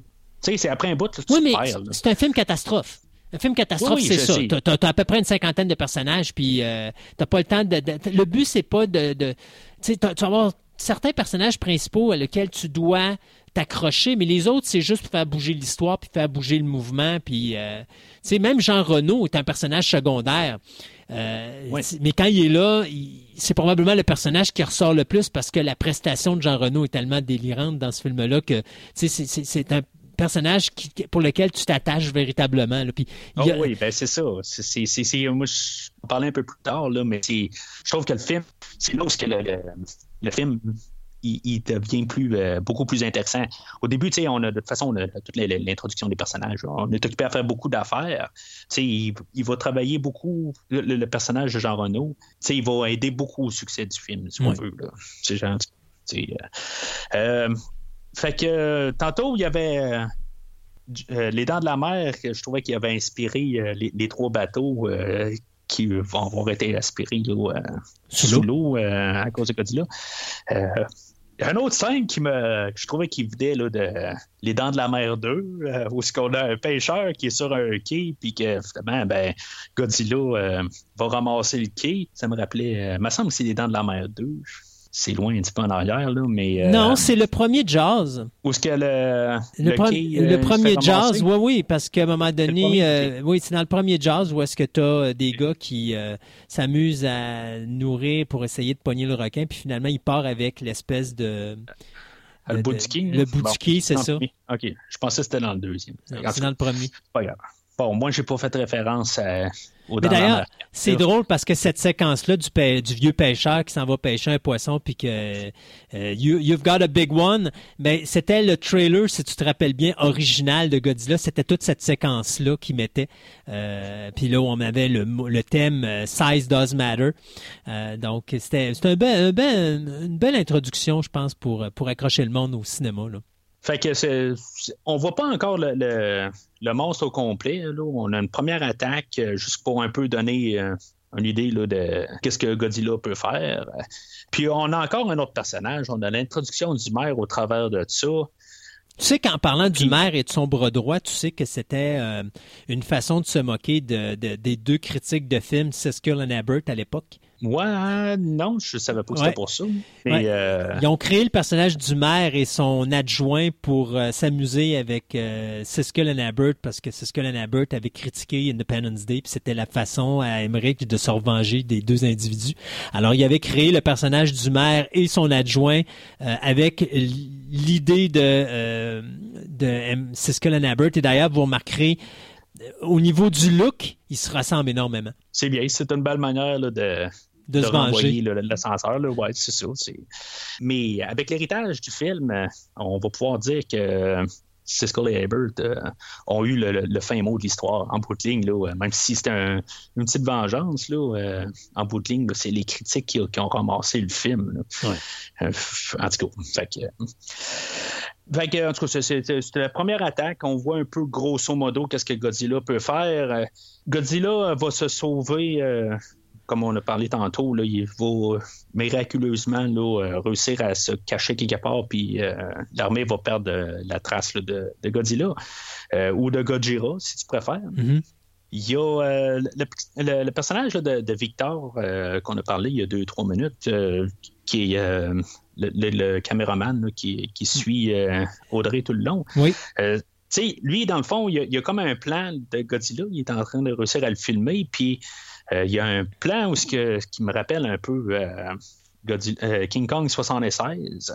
Mais que finalement, tu sais, où on a King Kong qui écrase... le personnage de Fred Wilson. Ouais. Hein, mais finalement, lui, il va s'en sauver. Juste avec cette scène-là, je me dis, là, en tout cas, je ne sais pas si c'est un hommage au 76, hein, mais peu importe. Juste avec cette scène-là, ça me dit que nos personnages sont en sécurité. C'est-tu moins, là? Non. C'est comme, je veux dire... pourquoi pas le tuer en bout de ligne? C'est juste un peu nous montrer que Godzilla est dangereux. Ouais, mais ils n'ont besoin de personnages. Oui, mais tu sais, je veux dire, il y a tellement de personnages. C'est Emmerich, c'est Emmerich, il en a déjà tué dans Independence Day. Il est capable de tuer pour qu'on puisse ressentir quelque chose. Mais c'est pas l'objectif. Non, je sais. Tu sais, après ça, là, l'armée là, est enragée noire contre Godzilla parce qu'il détruit des édifices. Je veux dire, on pourrait comme se dire, maudit, il est meurtrier aussi, mais on a comme l'impression qu'il n'est pas capable de tuer quelqu'un. Il fait juste se promener, puis il fait attention à tout quasiment. Tu sais, rendu là, je comprends plus tout à fait que les logistiques. Moi, là. Personnellement, je te dirais, je trouve que Godzilla a fait beaucoup de victimes. Si tu te rappelles, nos pilotes d'hélicoptères, ils ont tous passé. Hein? D'ailleurs, ça c'est quelque chose. Ça c'est quelque chose que je veux vraiment dire qui est important. Moi, ce que puis c'est probablement une des raisons pourquoi j'adore la version 98. D'abord, quand on vous parle de manque de logistique, là, on s'entend que Manhattan n'a probablement pas autant de buildings élevés comme on en voit dans le film. Mais ce que j'aime d'Emmerich, c'est sa façon de prendre Manhattan et de le transformer en labyrinthe. Et Godzilla se promène dans le labyrinthe. Et moi, je trouve que visuellement, c'est super. Là. T'as l'impression d'avoir, à un moment donné, un hommage à Star Wars de 1977 où est-ce que les X-Wing vont attaquer l'étoile de la mort à la fin puis qu'ils se promènent dans le corridor. Là. Sauf que là, ben c'est comme les hélicoptères, c'est Darth Vader et ses deux TIE Fighters de chaque bord qui poursuivent Luke Skywalker qui en réalité est Godzilla. Et tu vas regarder ça puis c'est vraiment l'impression que tu as là. Tu as une poursuite entre les buildings. Ça, c'est probablement le point que j'aime le plus dans le Godzilla. C'est vraiment cette façon qu'Emmerich a eu de prendre Manhattan et de transformer ça en un véritable labyrinthe. Puis de créer une espèce d'opportunité de conflit entre des hélicoptères et un lézard que jamais t'aurais trouvé intéressante à l'origine, mais tu vois, ça, c'est la force d'Emmerich, c'est de trouver quelque chose qui, commercialement, va quand même intéressant puis va donner le goût de se dire « Je viens de passer un bon moment, même si ça n'a aucun Moses de bon sens. » Mais faut pas oublier aussi que les prequels n'étaient même pas sortis dans cette époque-là aussi. T'sais, on n'avait pas de substitut officiel à Star Wars. T'sais, Independence Day, je l'ai vu un peu comme un nouveau film de Star Wars, là, en guillemets, là, comme un passage de flambeau. Là. Independence Day est un remake de The Earth vs. the Flying Saucer de 1954. Oui, mais sauf que, quand tu écoutes le film, là, t'as quasiment un peu l'impression d'écouter un film de Star Wars en bout de ligne. Tu sais, t'as des effets spéciaux, t'as beaucoup d'affaires là, comme qu'on voit dans le film original de 77 de Star Wars, où ce que... Mais moi je te dirais, mais tu as beaucoup d'attaques de vaisseaux. La seule place que je pourrais, mais la seule place que je te dirais peut-être que tu peux avoir un petit clin d'œil à Star Wars, c'est vraiment la poursuite entre le F-14 et de Will Smith et le vaisseau extraterrestre là dans le Grand Canyon. Oui. Moi je pense que c'est plus ça. Général, je parle juste comme tu sais t'as un joyride, là, t'as vraiment un roller coaster, c'est un effet, un sentiment de quasiment d'avoir écouté le film de Star Wars de 77. Il n'y a rien de vraiment approfondi, c'est tout en superficie, puis t'as les bons, t'as les méchants, puis l'ambiance, elle me faisait beaucoup penser à Star Wars. C'était comme un peu un passer le flambeau, si on veut. On aurait pu faire quelque chose de plus... avec Independence Day, quelque chose qui ressemblait à Star Wars. Bon, OK, là, il y en a probablement là, qui sont en train de m'écouter en ce moment. Ils disent que je suis sur une autre planète, là, mais en tout cas, ça se peut, là, mais... Mathieu? En tout cas, moi, c'est comme ça. Oui. Mathieu, t'es sur une autre planète. Je suis sur une autre planète. En tout cas, moi, c'est comme ça j'ai vu ça pareil. Mais c'est carrément autre chose. Là. En fait, l'histoire, c'est carrément autre chose, mais... C'est par principe, je parle. C'est juste en l'idée générale. En tout cas, comme tu dis, je suis peut-être sur une autre planète. Fait que oui, je suis d'accord avec toi aussi pour la mise en scène là, des poursuites de Godzilla. Là, mais ça revient un petit peu plus loin dans la deuxième attaque là, de Godzilla là, sur la ville. Mais avant ça, c'est ça. On a l'évacuation de l'île. Enfin, puis, on peut-tu dire partielle? Oui, bien, c'est... Ben, on ne voit plus vraiment après ça de monde, à part la pharmacie.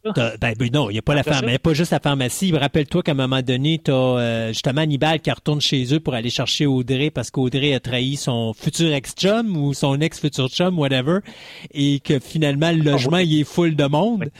Oui, c'est vrai. Oui, tu as raison. Tu l'as vu 3 fois, hein? Oui. Je prenais des notes aussi au travers, tout ça. Des fois, j'avais les yeux baissés. Puis, des fois, il y a peut-être trop d'affaires qui ne font pas de sens. Qu'après un bout, là, je voulais pas mettre un cartable au complet là, pour le film d'aujourd'hui. Là, fait que c'était quand même limité quand même comme chose. Il y a un commentaire, par contre, là, que j'ai trouvé comme un peu triste en bout de ligne. Là, on a son boss... là. à Audrey, là, qu'il est à la télé, là, puis qu'il est en train de dire que les politiciens, là, ils disent que c'est le pire désastre là, depuis... ouais, l'explosion des... L'explosion des World Trade Center, tu sais. Puis, tu sais, juste de penser à ça, tu sais, je trouve ça comme triste parce que dans le fond, il s'est produit quelque chose là, quelques années plus tard, ouais. Encore pire. Là, parce que c'est pour ça qu'on n'a plus le World Trade Center. J'ai comme trouvé ça comme triste, puis, comme commentaire. Écoutez ça. C'est bien, ouais. Juste comme... c'est bien de spécifier parce que les gens, quand ils vont entendre ça, ils vont se dire ah, ouais, ils parlent des Twin Towers puis de l'attaque terroriste sur les Twins qui ont fait en sorte que les Twins se sont écrasés. Mais ça se passe avant. C'est le premier acte terroriste qui avait été faite à l'époque avec l'explosion, si je ne me trompe pas, dans un des garages souterrains des Twins. Là. Donc, c'était pas l'attaque des Twins, entre guillemets, avec les avions. C'était un autre acte terroriste qui avait été commis contre les Twin Towers. Je ne me rappelle plus exactement en quelle année que ça avait été fait, cet acte terroriste-là. Mais donc, oui, effectivement, quand ils en ont parlé, moi, la première réaction, c'est de me dire « Hey, une minute, là, les Twins, c'était en quelle année? Hey, » C'était 2001, mais le film, c'était en 98. Il a fallu que j'arrête à un moment donné pour me rendre compte de quoi qu'ils parlaient. Parce que c'est là que tu te rends compte que des fois, quand tu écoutes un film, il faut que tu l'écoutes dans le moment où il a été fait. Parce que des fois, il y a des messages qui sont véhiculés puis tu les captes pas nécessairement au même niveau aujourd'hui qu'à l'époque. Puis ça aussi, Godzilla est un bel exemple de ça. T'sais, nous autres, quand tu parles des Twins, on voit pas la même affaire que ce qu'ils parlaient à cette époque-là. Là. Non, c'est ça. Puis c'est pour ça que j'en fais la mention. Puis en même temps, de nous replacer là, à l'époque là, du film. Puis je suis même pas sûr qu'après le World Trade Center, si on aurait peut-être... On n'aurait pas fait de... Non, on n'aurait peut-être même pas fait on n'aurait pas fait d'allusion à ça. Oui, c'est ça. Puis je pense que ces films-là, par la suite, à part là, les films de super-héros là, qui vont arriver là, quelque chose comme 15 ans plus tard, là, où est-ce qu'on va commencer à attaquer des villes, là, ça n'aurait pas été fait là, dans les 5 prochaines années, mettons, là, comme film aujourd'hui, là, de détruire une ville tant que ça, là, parce qu'on n'a pas vu ça là, par la suite. Mais c'était comme un peu comme pré-super-héros, pareil, parce que là, on évacue la ville, on retourne là, en quelque chose là, vers les 2010-2011, je pense que c'était le backlash de... je sais pas si c'était Avengers ou ce que justement on disait que les super-héros démolissaient la ville puis qu'ils pouvaient avoir des innocents qui se faisaient tuer. Ça c'était sur Civil War de Captain America. C'était sur Civil War, ok. Ouais. Ah non, je pense que c'était même avant ça parce que mais je veux dire, l'acte qui fait en sorte que là, qui crée le conflit dans Civil War de Captain America, l'acte a été créé dans ce film-là, mais ça, c'était des actions directement reliées avec Age of Ultron de Avengers numéro 2. C'est ça. Puis, tu sais, par la suite, là, les films de super-héros nous faisaient par exprès pour nous dire que la ville a été évacuée avant que toute la guerre se propage pour la fin du film, tu sais. Puis c'est ça, là, je trouvais qu'on était comme pré-super-héros, puis on pensait à vider la ville. Fait qu'on a encore un peu des scènes avec les Français, puis c'est ça que je te disais un peu. Je me dis, Ronald Emmerich, qui a fait peut-être le film le plus américain qui existe, ou le popcorn le plus américain qui existe avec Independence Day, là, on fait tellement comme un peu des jabs à l'Amérique, là, on a les passes là, de café qui n'est pas bon.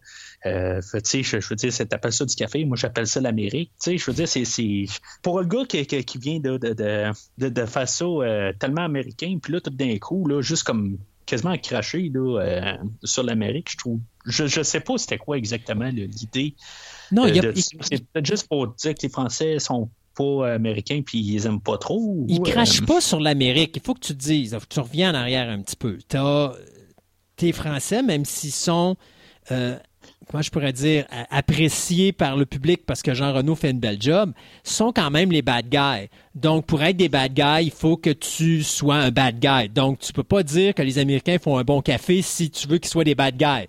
Donc, si les Français disent que le café américain, c'est de la schnook, ben là, les Américains vont dire les maudits Français, puis c'est ben eux autres qui vont faire des attaques nucléaires, qui vont partir de ce monde-là, qui vont venir attaquer, qui va faire en sorte que ça va créer Godzilla, qui va venir attaquer Manhattan. Donc, ça va avec le style de film. Sans dire que les Français sont des bad guys, on met des phrases types, des phrases qui non seulement vont faire rire le monde, mais en plus dans ton subconscient, vont faire en sorte que quand il arrive de quoi au français, ben, c'est acceptable parce que c'est des bad guys en bout de ligne. Là.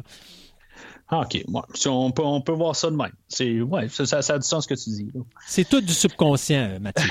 Oui, ben c'est ça. Ben, c'est ce que j'essayais de me dire. Parce qu'en bout de ligne, c'est quand même le réalisateur qui a le fin mot de l'histoire, là, mais c'est ça. C'est peut-être pour faire justement paraître les Français comme des anti-américains. C'est un film qui a été fait pour plaire à l'auditoire américain, dans le fond. Exact. Puis ensuite de ça, au monde après. Là.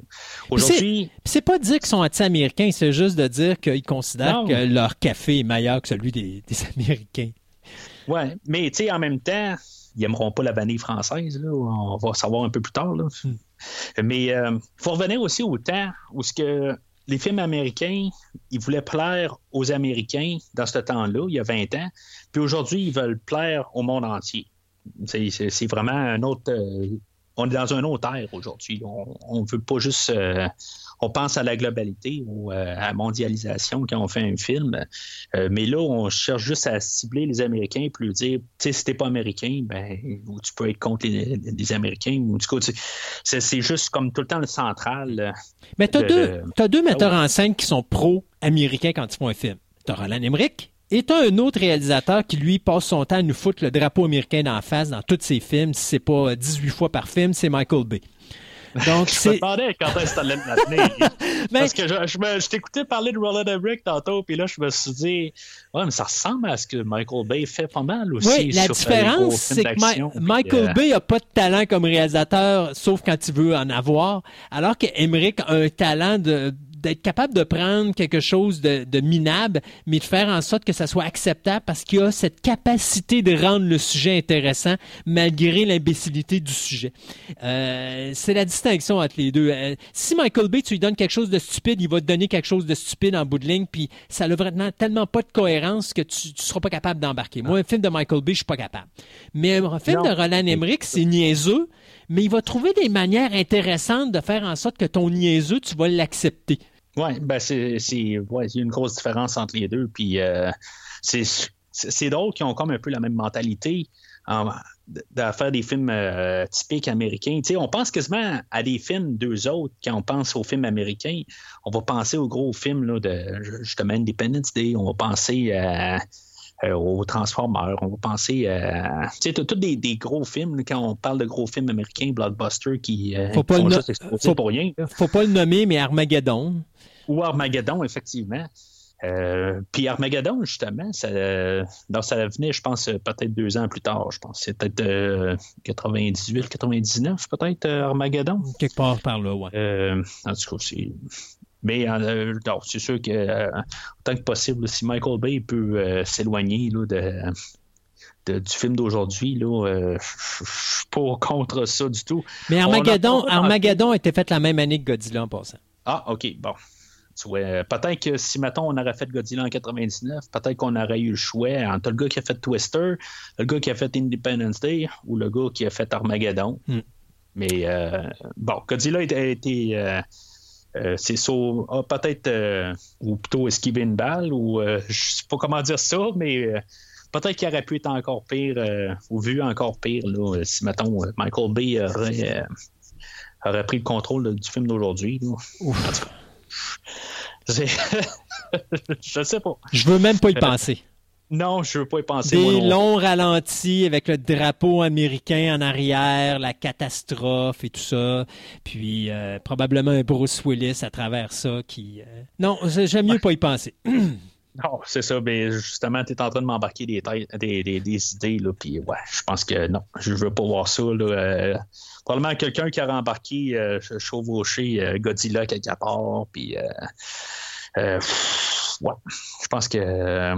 est-ce qu'on a déjà parlé de Michael Bay aujourd'hui? Ben, tu viens de le faire. Ah, maudit. Je pensais qu'on pouvait oublier ça. Fait que là, ils vont supposer que Godzilla est parti par sous la terre. Ils vont trouver un trou, puis ils vont se ramasser dans un tunnel sous New York. En tout cas, j'imagine que c'est les métros, puis tout ça. En tout cas, ils se ramassent sous la terre, puis que ils vont voir qu'il y a des poissons... que Godzilla a mangé, fait qu'ils vont déduire que Godzilla mange des poissons, il mange pas des humains, puis il mange pas des hélicoptères.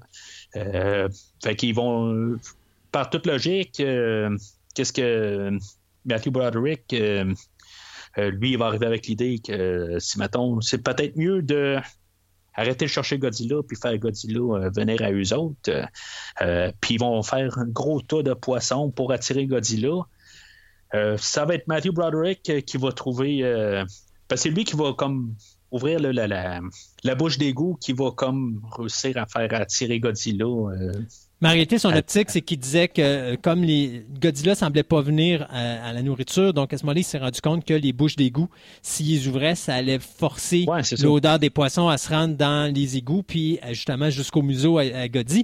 Puis au moment où il commence à ouvrir les bouches d'égouts, ben Godzilla était déjà là, lui. Il avait déjà commencé à sentir, mais c'était juste qu'il comprend pas que ça y prend du temps à s'en venir. Là.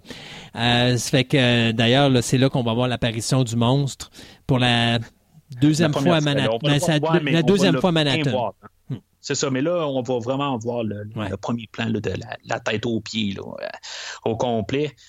D'ailleurs, il me faisait la première réaction quand je le vois, ça me fait toujours penser au film Pumpkinhead. Parce que quand tu le vois se rapprocher de Matthew Broderick avec sa tête et tout ça, puis son corps, j'avais vraiment l'impression, la première réaction que j'ai eue, c'est comme « Ah, oh, mon Dieu, le design ressemble étrangement à celui de Pumpkinhead ». Qui avait été faite la même année, si je ne me trompe pas. La même année, je l'ai écouté il y a peut-être 3-4 ans de ça pour la première fois, mais j'ai comme tombé dans l'oubli. Là. C'est peut-être que j'ai écouté trop de films à l'entour et je me rappelle même pas. Il faudra peut-être que je la réécoute, là, mais je me rappelle plus même de Pumpkinhead. Mais c'est ça. En tout cas, je veux dire, on a une version numérique. Pour le temps, je pense que la numérisation là, était quand même pas pire. Excellente. Oui, excellente. On avait vu là, quelques petits plans là, un peu avant. Là. Puis, tu sais, ça fait très différent du Godzilla 85 qu'on venait de se taper, où est-ce qu'on voyait encore le caoutchouc puis l'aspect mécanique. Emmerich vise au numérique à 100%. Et pour fin des années 90, c'était un gros risque. Parce que ça s'était pas vraiment fait encore. Hein. D'ailleurs, il y a beaucoup de monde qui chiale parce qu'ils disent « Ouais, c'est plate, il est tout le temps dans le noir, puis il pleut, puis tout ça. » Mais c'est parce que la raison pourquoi qu'il pleuvait puis pourquoi qu'on faisait ça dans le noir, c'était pour justement s'assurer que les effets spéciaux paraîtraient pas. Ça permettait de déguiser le rendu final de l'effet spécial en numérique face aux bâtiments américains ou les rues qui étaient filmées avec des vrais bâtiments, des choses comme ça, donc des vrais décors. Alors, pour l'époque, c'était très avant-gardiste. Ouais, mais t'oublies un autre film que je trouve que je vais revenir pas mal là, dans la deuxième moitié, je vais revenir beaucoup à ça. Jurassic Park. Oui. Que le numérique, t'écoutes le film de 93, si je me trompe pas, le premier film, 91, oui. 93? 93. 93, tout ce qui est fait là, en numérique, je veux dire, même encore aujourd'hui, tu l'écoutes, puis il se tient encore très solidement. Je parle pas là, de Lost World qui est sorti en 97 l'année avant, là, mais visuellement, là, Jurassic Park, il tient encore la route. Oui. Encore aujourd'hui, là. Mais la différence entre Jurassic Park et Godzilla, c'est que si tu écoutes Jurassic Park, quand tu vois des monstres faits en numérique, majoritairement, c'est dans une imagerie qui est faite majoritairement numérique. Donc, oui tu y crois. Le Godzilla... Non seulement il est fait en numérique, mais il est amené dans un entourage ou dans un ambiance, dans une imagerie réelle. Et donc, en étant dans une imagerie réelle, ça augmente la complexité. Et en plus, tu fais faire à Godzilla des choses que les monstres de Jurassic Park faisaient pas, c'est-à-dire être très mobile, être très agressif. Tu sais, dans Jurassic Park, c'était à part les T-Rex que tu vois, les 3 mini T-Rex que tu vois à la fin, là, les dinosaures, ça va pas à des grosses vitesses, là. Dans le cas de Godzilla, il est rapide tout le long. Tu l'as sous l'eau, tu l'as sur la terre, tu l'as partout et tu le vois tout le temps de la tête aux pieds et en action mélangée avec des scènes d'action et du monde réel. Ce que tu n'avais pas nécessairement dans l'univers de Jurassic Park en 93. Non, mais Lost World en 97, qui est sorti l'année avant, on avait apporté un T-Rex. C'est San Francisco, il me semble. Je m'en rappelle pas. Il est pas encore assez loin. Honnêtement. Peut-être un jour, on parlera de. Mais encore là, dans Jurassic Park 2, Lost World, c'était dans le noir. Oui, ils l'ont fait de nuit. Puis, c'est quelques minutes. C'est genre les 20 dernières minutes du film. Exact. Tandis que là, c'est comme principalement de tout le film. Il y a beaucoup plus là, d'imagerie numérique qu'ils ont à mettre. Fait que c'est sûr qu'à quelque part, il y a peut-être des plans là, qui vont avoir coupé un peu les coins ronds parce qu'il y en a tellement là, à produire. Mais c'est le point central du film. Fait que, pour la générale, je trouve qu'on l'a bien réussi. En revenant à ça. Ils ont construit quelques maquettes puis quelques parties, là, à ce que je sache, de son corps quand même. Là. Je reste à me demander, par contre, tu sais, des fois, on le voit vraiment proche. Je veux dire, c'est soit ils ont vraiment réussi le numérique là, à 100 à l'heure. Il y a des plans où on voit quand même pas loin de son œil, tout ça. Là, je reste quand même pas trop sûr si maintenant ils n'ont pas construit une petite partie. Là, moi, je pense que Godzilla est totalement numérique. Je pense que ces bébés, ils ont mélangé le numérique et le mécanique. Mais je pense que le monstre, Godzilla lui-même, je pense pas que tu aies des séquences où est-ce qu'il n'est pas numérique. Ah, c'est possible. C'est bien possible, parce que c'est ça. Je lisais là, sur le film, puis je voyais certains cas, là, surtout plus loin, là, quand on va voir les bébés, là, je pense que oui, ça, il y en a qui ont probablement été faites. Oui, il était mécanique. Tous les dinosaures qui sortent des œufs, là, c'est tout du mécanique, c'est pas du numérique, ça. Oui, c'est en tout cas, on va en reparler, là. Dans peut-être une heure, là. Je ne sais pas. Non, mais on approche quand même à assez grand pas. C'est ça, on a la deuxième attaque dans la ville. Il y a Godzilla qui est quand même assez wise en bout de ligne, qui va amener les hélicos là, dans un... il va quasiment les piéger. Dans le fond, il va s'arranger pour que les hélicos regardent d'une telle... place, puis qu'il soit planté là, au milieu d'une bâtisse, puis Godzilla va passer au travers de la bâtisse pour attraper les hélicoptères. En tout cas, c'est... c'est un jeu de chat et la souris. Ça revient à ce que je disais tantôt. Emmerich a transformé Manhattan dans un labyrinthe gigantesque, puis Godzilla s'amuse là-dedans. Puis c'est ça que je te disais tantôt, le plaisir de prendre quelque chose qui n'a aucun maudit bon sens, parce que tu n'as pas autant de grands buildings, puis de rendre ça crédible et funny. À partir du moment que tu as cette poursuite entre tes hélicoptères puis Godzilla, je pense que c'est probablement les meilleurs moments du film parce que justement, on a du fun à les regarder aller puis à voir Godzilla comment il se comporte. Oui, ben c'est là où... Oui, c'est ça. C'est le fun de voir ces scènes-là, mais voir l'armée attaquer pour rien Godzilla, il n'y a pas aucune raison en soi. Parce que, oui, comme tu dis, c'est sûr qu'il y a eu des morts. C'est certain. T'sais.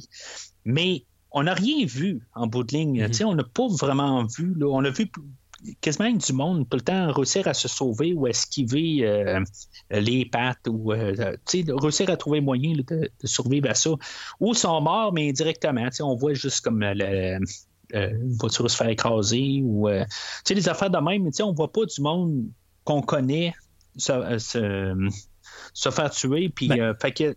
Pas jusque-là, mais on va le voir plus tard. Oui, mais c'est ça que, quelque part, je me dis, c'est-tu un peu comme dans King Kong 76, où ce que dans le fond, l'armée part en peur, puis ils décident qu'ils vont tuer Godzilla parce que il pourrait être plus dangereux. Puis que finalement, peut-être qu'il aurait pu faire le tas de poissons, là, il aurait peut-être pu l'amener là, sur le bord, le ramener sur le quai, puis que Godzilla foute le camp.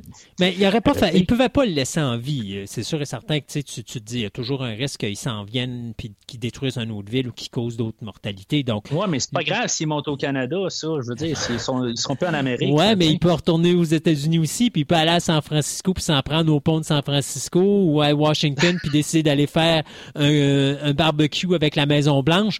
Non, tu peux pas prendre de chance. Un monstre préhistorique puis la race humaine, c'est pas compatible pour Saint-Saëns. Mais on va voir quand même que Godzilla n'est pas nécessairement... on voit quand même, dans les peu de séquences qu'on voit, là, il n'est pas nécessairement meurtrier. Là. Je veux dire, j'aurais plus peur du T-Rex dans Jurassic Park que Godzilla. Mais toi, t'es généreux, parce que moi, personnellement, j'aurais plus peur de l'armée américaine que de Godzilla. Je parle juste des monstres, là, mais OK, il y en a qui doivent se dire « Ouais, mais l'armée américaine, c'est les monstres aussi? » OK, bon, c'est une autre affaire à part entière. Là.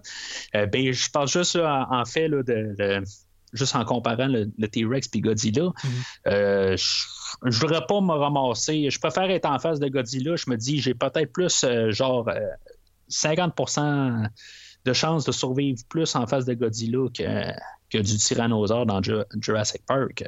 Mais en tout cas, je trouve juste que c'est un peu mal fait sur cette idée-là. T'sais, il aurait pu trouver une manière que Godzilla soit plus agressif.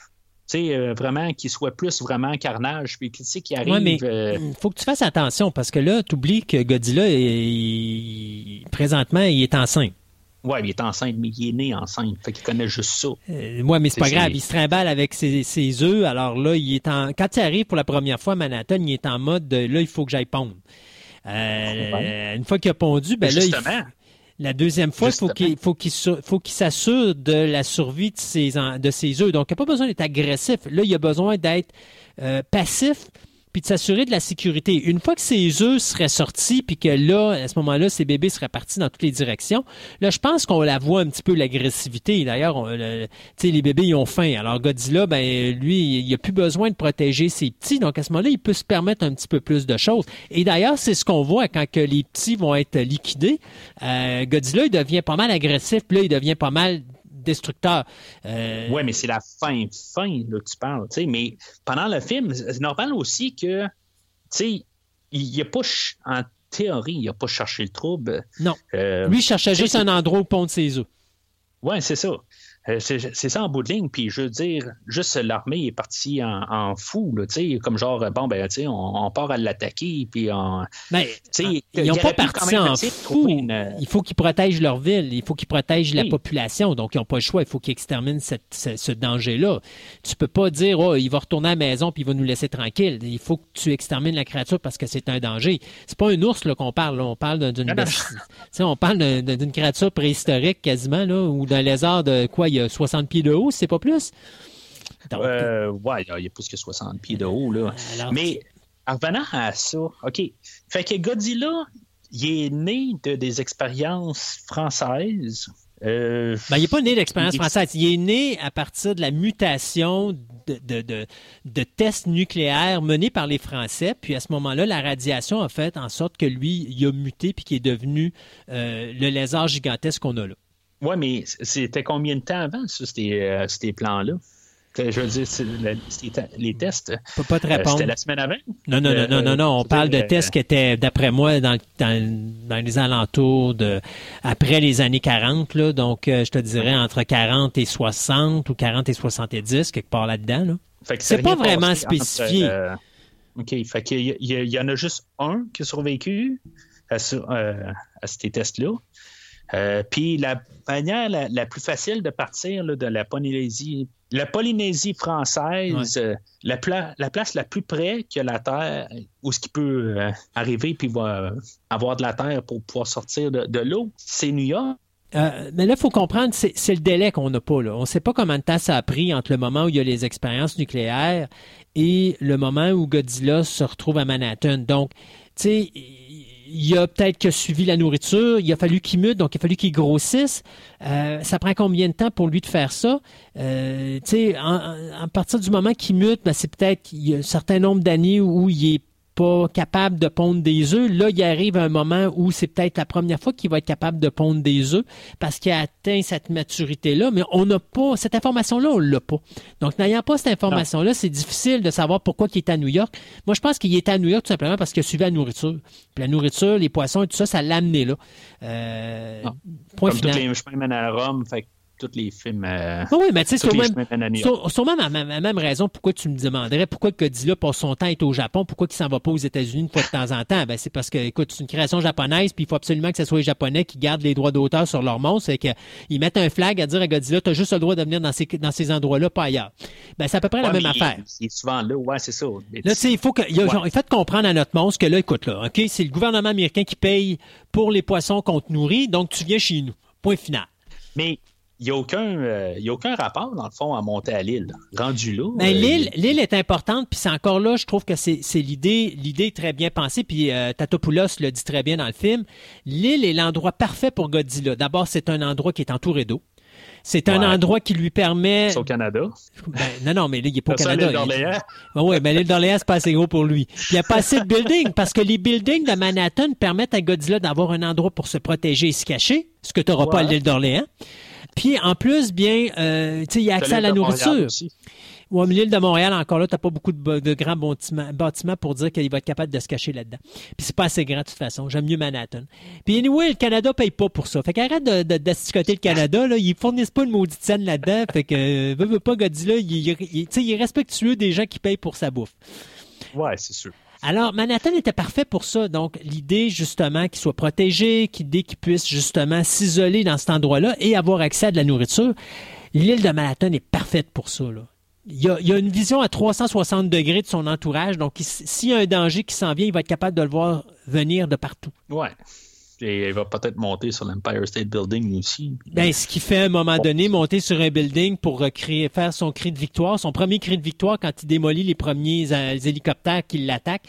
Puis que c'est une très belle image qui me fait penser à King Kong sur les 16, justement, quand il commence à monter sur les Twin Towers. Lui, il se pite justement comme un lézard sur un building, puis il se met à crier. Je trouvais encore là que c'était une belle vision de King Kong, un bel hommage à King Kong sur les 16. Fait que après la deuxième attaque là, en tout cas, de Godzilla dans la ville, il va se recacher. Puis Nick, je dis, on va prendre les données que j'ai là, de Godzilla sur son ADN, puis il m'a checké pour le fun s'il est enceinte. Fait que il va dans une pharmacie comme qu'on a parlé peut-être... Ah oui, qui mystérieusement est ouverte, c'est ça? Oui, puis il va croiser Audrey, qui est son ex, puis en tout cas, là, on sait où est-ce que ça va arriver comme histoire en bout de ligne, là, mais c'est juste quand est-ce qu'ils vont sortir. Ben, on sait bien que quelque part, dans les 10 dernières minutes du film, si c'est pas à la fin, ça va être juste avant la finale qu'ils vont se réconcilier, là, mais en tout cas, c'est du stéréotype, là, comme on dit depuis tantôt. Fait que elle, comme on l'a dit aussi, elle va choper le film qu'il a en sa possession, qui était le tape des Français, je pense. Oui, des expériences françaises, effectivement. Mais tu sais, ça me fait... tu sais, quand on voit là, le seul qui a survécu le bateau au début, là, oui. T'avais-tu réalisé que la caméra qu'on était, du autre, de notre point de vue, là, c'était vraiment la caméra qu'ils ont utilisée pour faire le VHS? Ben oui, mais c'est tout le temps comme ça. Oui, mais il était où, le caméraman? Ben oui, mais à ce moment-là, je te dirais, tu sais, quand les Japonais regardent leur grand écran, là, le gouvernement là, qui regarde le grand écran puis qui voit Godzilla se promener, puis la caméra est vraiment collée sur Godzilla, et où la maudite caméra? Alors, cherche pas de logique, là. Il n'y en a pas, Mathieu, de logique, là. C'est juste ça tout le temps drôle, pareil. À chaque fois qu'on voit ça là, dans n'importe quel film, là, j'aime ça mettre ça à l'avant-plan, là, que tu sais, ça... comme pas de maudit bon sens. Là. C'est comme dans Vendredi 13, 5, où il y a quelqu'un qui a pris un portrait là, de Jason Voorhees à un pied de sa face. Là. Oui. C'est comme... Ça me fait tellement rire. Là. Fait que Nick Tatopoulos, il annonce la bonne nouvelle. Godzilla est enceinte! Ouais. Faut s'attaquer aux œufs, puis là, tout le monde dit oui, il a raison, faut s'attaquer aux œufs, faut trouver le nid, jusqu'à ce que, pendant qu'ils ont ce meeting-là, ben, il y a les nouvelles qui dans lequel on voit la vidéocassette que Tatopoulos avait entre les mains. Puis là, c'est comme, finalement, non, t'es un gros zéro, ton nid n'existe pas, tout ce que tu nous dis depuis le début, c'est de la chenoute. Fait que sac ton camp chez vous. Nous, on a décidé qu'on allait continuer à essayer de sortir Godzilla avec des poissons, puis de l'attaquer, puis d'essayer de le démolir. Puis les œufs, s'il y en a, on verra ça peut-être à la fin de la semaine, ou peut-être dans 6 mois, là, quand on aura un petit peu d'argent pour aller voir ça. Ben ça, c'est de la bureaucratie. Hein? C'est comme quand quelqu'un a juste, c'est un pourri, quelque chose de même, il n'a aucune bonne idée. Je veux dire, c'est OK, lui, il avait une idée, mais c'est ça, il nous a vendu à quelque part. Fait que c'est sûr que tout ce qu'il dit, là, c'est de la bullshit. On ne pensera pas plus loin de ça. Là, fait que, en tout cas, fait que, dans le fond, le but là-dedans, c'était de retirer Nick, qu'il se fasse comme kidnapper là, par Jean-Renaud. Il s'appelle Philippe Rocher, quelque chose de même, mais je suis pas mal d'accord à l'appeler Jean-Renaud. Là. Moi, j'aime beaucoup le... Parce qu'en réalité, c'est Roach, son nom. OK? Roach. Puis tu sais, tantôt, quand on parlait que les Français, c'était les bad guys du film, si tu connais ton terme cockroach... c'est ça. Que tu l'as fait, c'est ça. C'est une coquerelle. Hein? Et voilà, une coquerelle. Donc, voilà. Alors, le nom du personnage principal français qui est interprété par Jean-Renaud s'appelle... Mais en réalité, c'est Rocher, mais en anglais, il l'appelle Roach. Et donc, c'est un cockroach. Donc, tu sais, quand je te disais, là, c'est toutes des affaires au subconscient. C'est ça. On veut quand même pas y donner trop d'importance, justement, pareil. T'sais, on va l'appeler Mr. French à la fin. Ouais. Puis, where's the French guy? C'est ça, tu sais. Ben comme que l'autre, c'était le Worm Guy. Fait que, quelque part, c'était quasiment là... c'est un film sexiste. C'est ça, c'est un film sexiste. Fait que les poursuites dans le tunnel se continuent. Je sais pas qu'est-ce qu'il... il cherchait encore un Godzilla, dans le fond, puis Godzilla... Pour sortir de sa cachette. Ce coup-là, il n'y a pas besoin là, de l'odeur des poissons. Mais non, c'est pas vrai. En réalité, ils vont mettre des poissons pour le réattirer. Si tu te rappelles, puis Godzilla se rapproche, puis quand il voit les poissons, il regarde autour de lui, puis quand il voit les militaires, il se rappelle ce qui s'est fait la première fois avec les hélicoptères. Fait qu'au lieu d'aller manger les poissons, là, il se sauve. Puis là, il y a la deuxième confrontation avec les... Oui, c'est ça. Avec les militaires. Mais c'est ça. Fait que là, en tout cas, la poursuite se poursuit, dans le fond. Ce que je trouve quand même le fun, c'est que t'sais, on essaie plus de tout le temps en mettre plus à chaque fois qu'on le voit. T'sais, on a vu Godzilla un petit peu au début. Après ça, on a vu un peu qu'est-ce qu'il pouvait faire à New York, mais on l'a quand même gardé dans l'ombre. Le deuxième coup qui a attaqué à New York, on voyait plus Godzilla, on voyait un peu plus de destruction. Là, on voit encore plus qu'est-ce que Godzilla peut faire. Là, on a une scène dans l'eau que, je voulais pas le dire, là, mais qui va rappeler les Dents de la Mer 4, où le requin attaquait un petit sous-marin. T'as trop écouté Jaws, toi. T'as trop écouté Jaws. Ouais, non, je me suis dit, il faut quasiment que je le dise parce que j'avais fait 2 références au début, fait que il fallait que je trouve une référence à quelque part. Non, ça rappelle pas vraiment là, les Dents de la Mer 4. Là, fait que c'est ça. Finalement, ils vont faire une autre attaque à Godzilla. Puis que finalement, Godzilla, il va être endormi. Assommé. Pas tué. Il va être assommé, c'est ça. On va supposer qu'il est mort.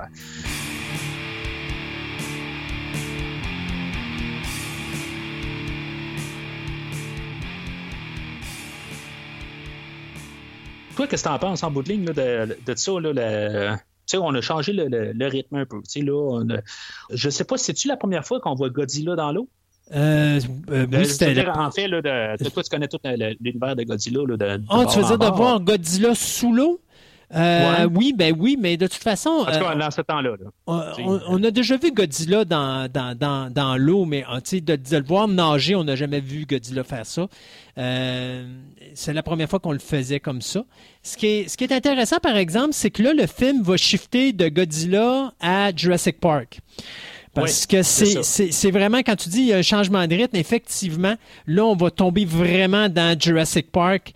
Ça, c'est vraiment genre Emmerich qui a voulu comme dire, voilà ma version du film de Spielberg, mais je vais essayer d'en mettre plus que ce que Spielberg vous a donné. En réalité, personnellement, je trouve qu'il a fait exactement la même job, mais il n'a pas nécessairement fait plus, malgré qu'il a fait quand même une petite poursuite amusante en servant, encore une fois, du Madison Square Garden comme un véritable labyrinthe.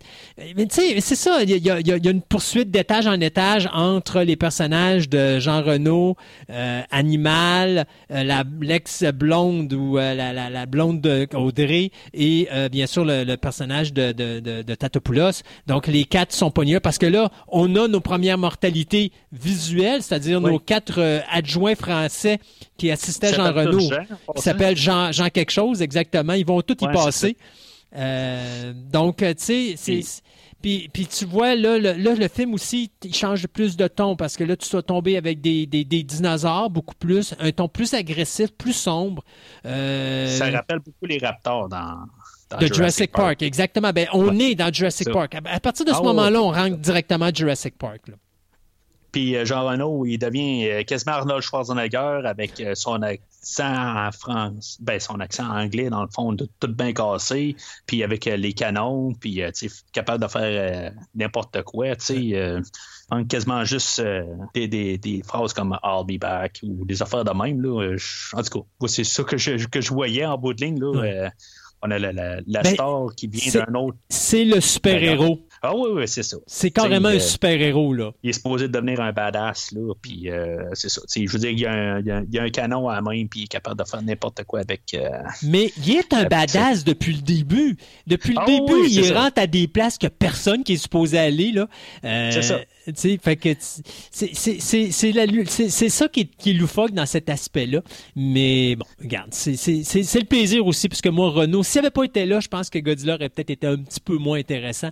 Mais le Renaud amène tellement un aspect rigolo et plaisant à regarder que, écoute, pour moi, le film ne tient pas sur les épaules de Matthew Broderick. Il tient vraiment sur les épaules de Jean-Renaud et de sa prestation. Je pense qu'on a juste assez de Jean-Renaud. Oui. Il est juste parfait. C'est comme... je vais revenir à la Guerre des Étoiles, au pire, là. Han Solo, mettons, je pense qu'on a juste assez d'Han Solo dans le premier film. Tu sais, moi, je vois ça de même. Mm. Si, mettons, on aurait Han Solo comme principal, on serait tanné. C'est ça. Mm. Tu sais, puis je trouve il est juste parsemé correct. Il est un peu partout dans le film. Puis là, je veux dire, c'est pas mal son bout, son segment à lui, là, rendu là, où qui est mis plus à l'avant-plan. Mais dans la générale, il est juste là où ce qu'il doit être, puis c'est tout. Puis ça, je suis bien content de ça. Il devient pas comme trop le principal dans la deuxième partie, là.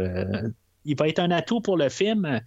Puis il en sera pas trop. Tu sais, c'est ça, c'est une affaire là, que, mettons qu'il y aurait eu un deuxième, là, il aurait donné le gros cash à Jean-Renaud, puis probablement que Jean-Renaud aurait été le premier acteur sur la tête d'affiche, puis après ça, ça aurait été... ça aurait brisé son charme, ça aurait brisé son charme, parce que la raison du charme de Jean-Renaud, c'est que son personnage, il est mystérieux. Son personnage, c'est un super-héros que tu sais pas... Tu sais, c'est un Chuck Norris.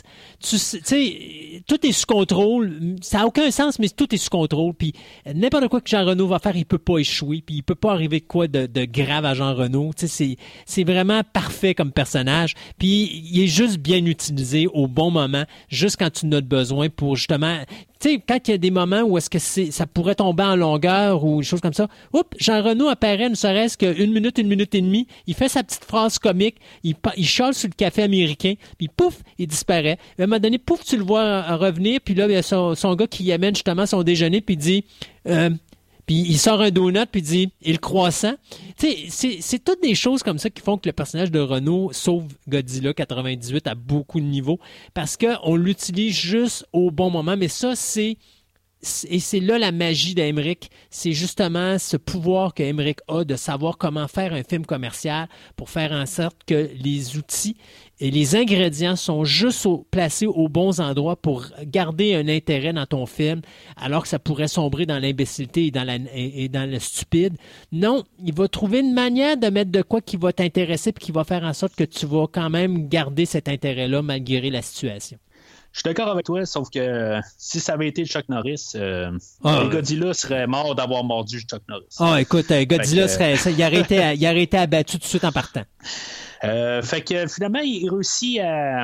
Audrey, elle s'avait fait choper son tape bêta en passant. Hein. Je sais pas si t'as remarqué, là, c'était une cassette bêta Sony. Non, ce n'est pas du bêta, c'est du Betamax. C'est pas la même chose. Betamax. Oui, mais c'est quoi la différence entre un tape bêta? Moi, j'avais un bêta, j'ai toujours appelé ça un bêta. Oui, mais c'est parce que au niveau du professionnel, les gens qui ont comme moi travaillé dans le domaine du cinéma et de la télévision savent la différence entre une cassette bêta commerciale et du Betamax, qui est de la cassette professionnelle faite pour du matériel télévisuel. D'ailleurs, dans les postes de télévision, il n'y a jamais eu de VHS, ça a toujours été du Betamax. Ouais. Mais le bêta au niveau commercial n'existait plus, mais au niveau professionnel, le Betamax a vécu très longtemps jusqu'à ce qu'il soit remplacé par le digital. Okay. En tout cas, c'est une affaire technique, là, mais tu sais, c'est juste que quand j'avais vu la cassette bêta, ça m'a ramené dans mes souvenirs. Puis c'est ça, elle s'était fait shipper son reportage, dans le fond, là, où ce qu'elle avait... l'autre, Nick, avait perdu comme son contrat, si on veut, avec l'armée en bout de ligne. Toute cette histoire-là, elle s'était fait shipper son histoire par son boss. Puis là, ben, elle a eu la chance là, de passer en live parce que... Je sais pas, il voit l'équipement pour filmer sur place, puis il décide de... Elle va faire un reportage pour dire que, regarde, il faut que tu viennes faire sauter le Madison Square Garden. Madison Square Garden, il est 46 mètres de haut, en passant, la bâtisse. Puis Godzilla, en tout cas, c'est pas dit exactement sa grandeur, là, mais selon ce que je pouvais trouver, on parle entre 60 et 85 mètres. Là, okay. C'est sûr que c'est un... Bon, c'est peut-être un iguane, il peut peut-être se mettre sur ses quatre pattes, là, mais... En tout cas, à quelque part, il a trouvé moyen de rentrer là-dedans, là. Ça a bien beau être gros, ouais, Madison Square Garden. Là, mais la question pour moi de Madison Square Garden, parce que tu remarqueras une chose, c'est que Godzilla, il a pondu dans le Madison Square Garden, mais il se promène en dessous du Madison Square Garden. Donc, tu sais, quand il couche, pas sûr qu'il couchait. Puis encore là, même s'il couchait dans le Madison Square Garden, il couchait en rond. Alors, ben, tu sais, c'est un homme. Tu sais, c'est un mâle, là, on va apprendre. Là. Peut-être qu'il y a une autre manière de pondre des œufs, tu sais, je sais pas, il est là uriné, je sais pas, ça sort avec, je sais pas. Pas dire. On n'était pas là quand ça s'est fait. C'est ça. Mais tout ça, en bout de ligne, c'est que quelque part en dessous de Madison Square Garden, des œufs qui se rendent en haut, dans les estrades. Là. Puis, parce qu'il n'est pas passé par la porte. Là. Ça a popé. Ouais, ça a popé. Ça a popé. C'est beau. C'est ça. Puis c'est ça. Fait qu'elle, elle filme tout le Madison Square Garden. Ben c'est le caméraman qui filme ça. Puis là, il passe à la télé. Puis c'est ça. Elle lui dit qu'ils ont comme pas le choix là, de détruire le Madison Square Garden si maintenant ils veulent régler le problème. Parce que sinon, ben toutes les Godzilla qui naissent sont nés enceintes. Puis si, mettons, ben, ils veulent régler le problème tout de suite au départ, ben, ils n'ont pas le choix de faire sauter le Madison Square Garden. Fait que les Godzilla qui naissent à 9 mètres de haut, je pense qu'elle dit, ou 9 pieds de haut, ils sont nés déjà enceintes. Ça veut dire qu'ils attendent-tu d'avoir la grosseur du parent? Là, oui, il n'y aura pas le choix. Oui. OK. Bon, fait qu'il y a encore en masse de temps aussi, puis de trouver peut-être un moyen, là, en tout cas. Le choix est de juste comme détruire tout de suite, puis de les tuer. Là. Mais c'est pour pas perdre le contrôle, parce que si tu dis que, mettons, tu regardes la quantité d'œufs que Godzilla a pondu, puis c'était plus que 12, là, tu dis que si chaque créature rendue à un âge adulte peut pondre autant d'œufs, en dedans d'un an, la population va disparaître. Parce que si t'es échappes là, ben là tu te dis crème, ils vont tellement pondre d'eux que même on sera jamais capable de toutes les pogner. Donc à ce moment-là, t'as pas le choix, il faut que tu les détruises toutes au même endroit. Et le Madison Square Garden était là pour ça. Après avoir détruit la Maison Blanche, hein, dans le film de Independence Day, pourquoi pas détruire Madison Square Garden? On en met toujours plus. On part de la Maison-Blanche au Madison Square Garden. Ben oui. C'est cool. Pour New York, il faut que tu comprennes que le Madison Square Garden, c'est la Maison-Blanche pour Washington. On peut voir ça de même. Ben, tu sais, maudit que c'est le fun à l'écran. Hein? On parle du coronavirus, où ce que l'épidémie, regarde, on en voit là, on voit le centre, tout ça, puis OK, c'est beau, on envoie l'armée, puis on fait sauter le Madison Square Garden. Pour faire un parallèle avec aujourd'hui, coronavirus, on le voit grossir, puis les Godzilla, ils iront se promener. Mais remarque que je suis vraiment content parce que dans cette séquence-là, les Américains ou l'armée américaine a fait ce qu'il y avait de mieux. C'est-à-dire que, il y a quelqu'un m'a donné dans le gouvernement ou dans l'armée qui s'est dit, écoutez les gars, on vous demande de tirer sur une créature, vous n'êtes pas capable, mais vous tirez sur tout ce qui est bâtiment. On va vous donner un bâtiment, on est certain que vous allez le pogner du premier coup. Et c'est exactement ça qui s'est fait. Du premier coup, ils ont fait sauter le Madison Square Garden. Faut leur donner thumbs up à l'armée américaine sur cette séquence-là. La seule chose de positif qu'ils ont fait dans le film. Ça s'appelle la suite des idées. Ouais, exact. Fait que le Madison Square Garden est à terre, puis le grand-papa Godzilla ressort des décombres, puis là, ben, il voit ses petits, puis là, il est en bip, il est très fâché, puis en tout cas, moi, je vois quasiment pas de différence avec Godzilla de tantôt puis Godzilla de la fin. Je le vois pas plus fâché, à part le fait qu'on nous dit qu'il est vraiment fâché. Non, là, il est vraiment fâché parce qu'il est tellement fâché qu'il a décidé que... Il a spoté nos 4 héros qui se pitchent dans un taxi et malgré que l'armée essaye d'arrêter, malgré qu'il y ait quoi que ce soit qui se passe, il n'a de yeux que pour ce petit taxi orange ou jaune taxi du New York, comme dirait affectueusement mon épouse. Et il n'abandonnera pas l'idée de massacrer ce taxi-là, même de le bouffer s'il est capable. Qui réussira même pas à avaler. T'sais. Non, mais il grâce à Jean-Renaud. Oui, c'est ça. C'était notre Chuck Norris, qui ne peut pas le manger. C'est ça. Puis c'est ça. Fait que la poursuite, dans le fond, il y a tout un peu des péripéties. Puis finalement, c'est ça. Il se ramasse sur le pont de Brooklyn.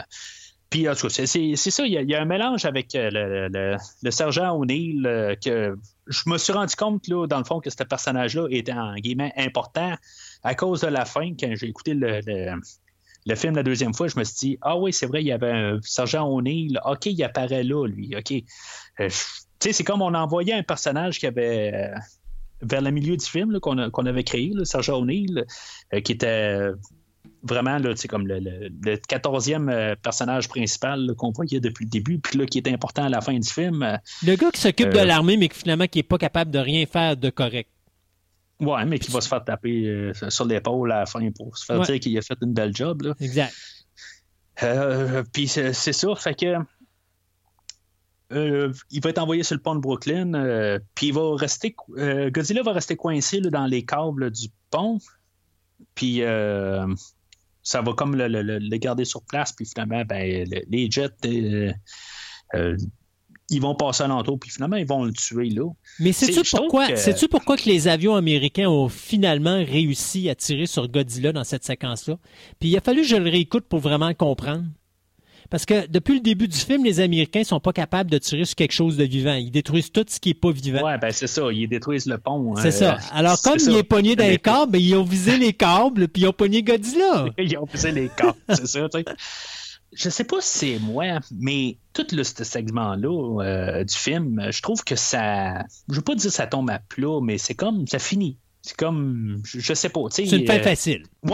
C'est ça. C'est une fin facile. C'est comme il n'y a rien. Je trouve que ça finit à plat. Il n'y avait pas besoin d'en revenir quasiment. La fin fait très King Kong 76. Que ce soit le fait que Godzilla se fait tirer par des avions, le fait qu'il s'écrase et que tu entends son cœur battre alors qu'il est en train de mourir, puis son œil qui ferme, puis tout. Tu sais, c'est vraiment King Kong 76. Toute la séquence, tu la regardes, puis ça fait juste... surtout si vous venez d'écouter King Kong 76, là, c'est exactement ça qui va vous revenir en tête. Vous allez vous rappeler de cette séquence finale-là, puis vous allez vous dire, mon Dieu, on n'a pas besoin de se demander où c'est qu'ils ont pris leur hommage, c'est trop flagrant dans notre face. Là. Je trouve juste que King Kong 76 fait vraiment une meilleure fin que ce qu'on a ici. C'est sûr. Puis de loin. Mm. De loin. Là, ça donne l'impression qu'ils ne savaient pas comment finir le film. Puis, c'est ça. Paf, ils ont fini ça de même. Parce que, je veux dire, Godzilla, je le défends. Quelque part, depuis tantôt, je me dis, il est attaqué pour rien, tout ça. Mais j'ai absolument aucune émotion envers ce Godzilla-là. Mm-hmm. Je veux dire, qu'il meurt, je trouve ça triste pour lui, c'est bien plate, mais bof. C'est tout. Tu sais, je comme il meurt, puis il j'ai même pas comme le sentiment qu'il a vraiment comme été coincé malgré lui, tu sais, que il aurait pu faire quelque chose pour le sauver, quelque chose de même. Je suis comme qui crève, puis c'est tout. Tu sais, je trouve ça plate. Puis ça, c'est une affaire que King Kong 76 a mieux faite, puis que si, mettons, il s'est inspiré sur King Kong 76... pour faire le film d'aujourd'hui, ben, je trouve qu'il a passé à côté là, carrément. Puis tu sais, en plus, ce qui est drôle, c'est que Tatopoulos,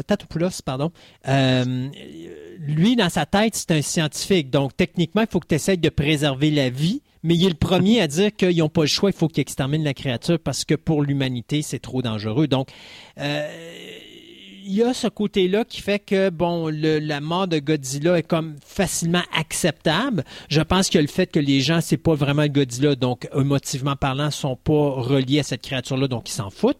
Et le troisième point, c'est qu'il faut se dire aussi que le monstre, Godzilla, on parle pas de ses bébés, mais on parle du Godzilla comme tel, a moins de 11 minutes de présence cinématographique dans le film. Donc, tu peux pas t'attacher à une créature que tu vois juste 11 minutes. Tu sais, King Kong, on l'a vu longtemps, là. Il fait à peu près une trentaine de pourcentage dans le film au total. Ah oui. Là, si tu as un film de 136 minutes et sur les 136 minutes, tu as 11 minutes qui sont consacrées au monstre où tu le vois, tu peux pas t'attacher à la créature. Donc, à la fin, comme telle, c'est pas grave s'il meurt. Il n'y a pas d'attachement qui s'est fait avec la créature. Oui, je trouve que c'est quelque chose qui aide vraiment pas au film. Je trouve à la fin, là, il aurait fallu un peu peut-être comprendre un peu, le ressentir un peu, là, mais peut-être qu'au numérique, c'est ça, il n'était pas rendu là à quelque part. Là. Non, puis de toute façon, il aurait fallu que tu vois Godzilla plus que ça.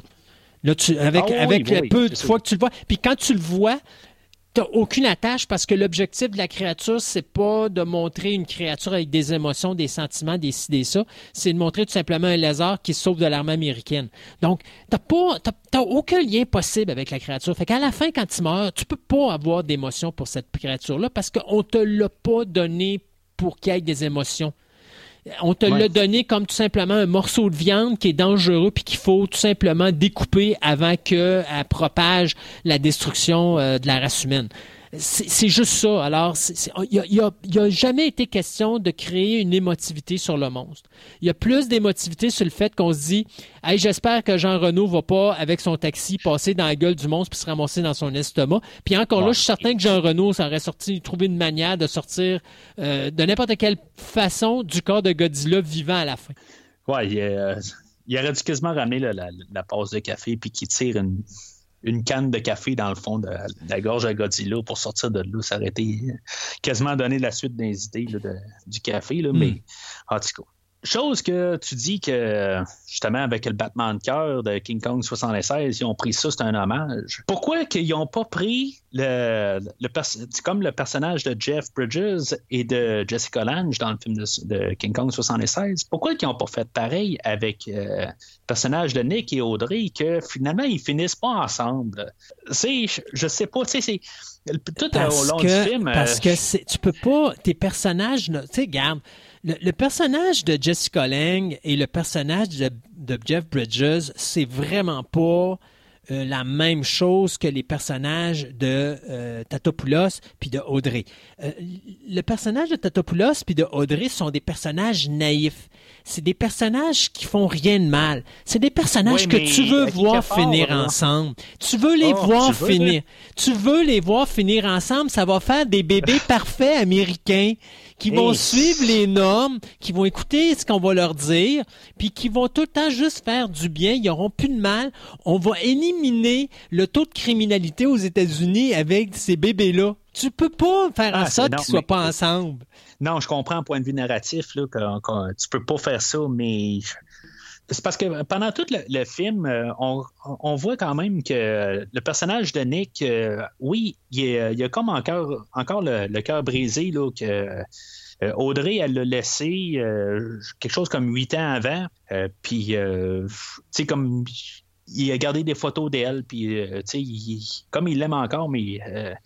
il veut comme reprendre avec, mais à quelque part, une fois qu'on a vu la fin des Raptors, là, on voit clairement que c'est elle qui cherche comme à se faire pardonner de lui, mais lui, il n'a pas l'air trop certain qu'il veut comme se rapprocher d'elle. Si on regarde juste les petites fractions de seconde, il y a quelque chose qu'elle, elle demande comme de l'embrasser, mais lui, il est comme pas là. C'est pas comme...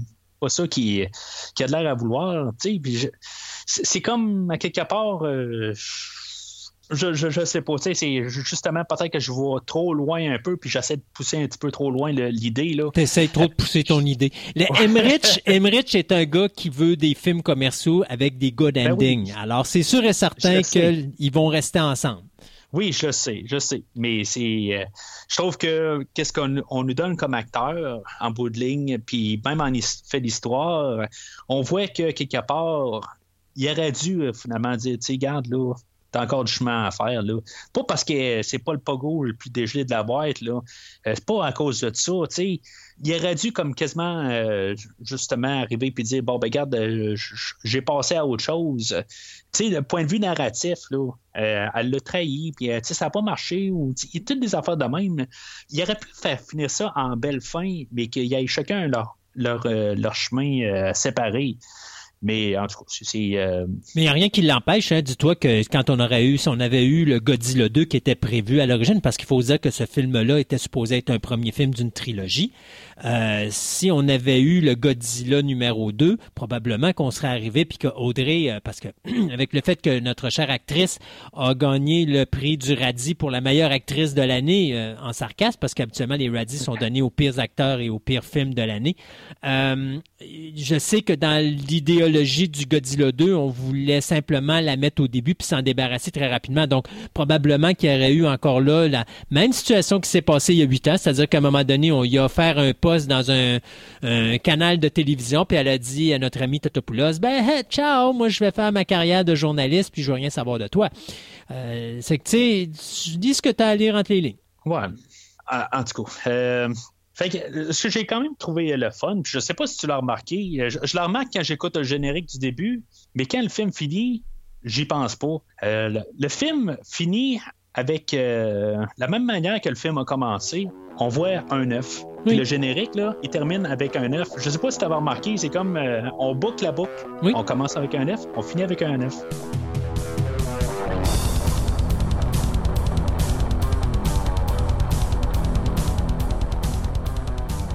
Alors, Christophe, est-ce que... Christophe.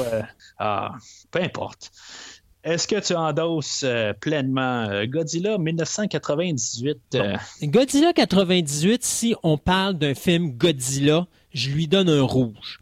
Si on parle d'un film popcorn movie pour avoir du fun pendant 2h15 en oubliant son cerveau à la maison, j'y donne un vert. Autant que ça, parfait.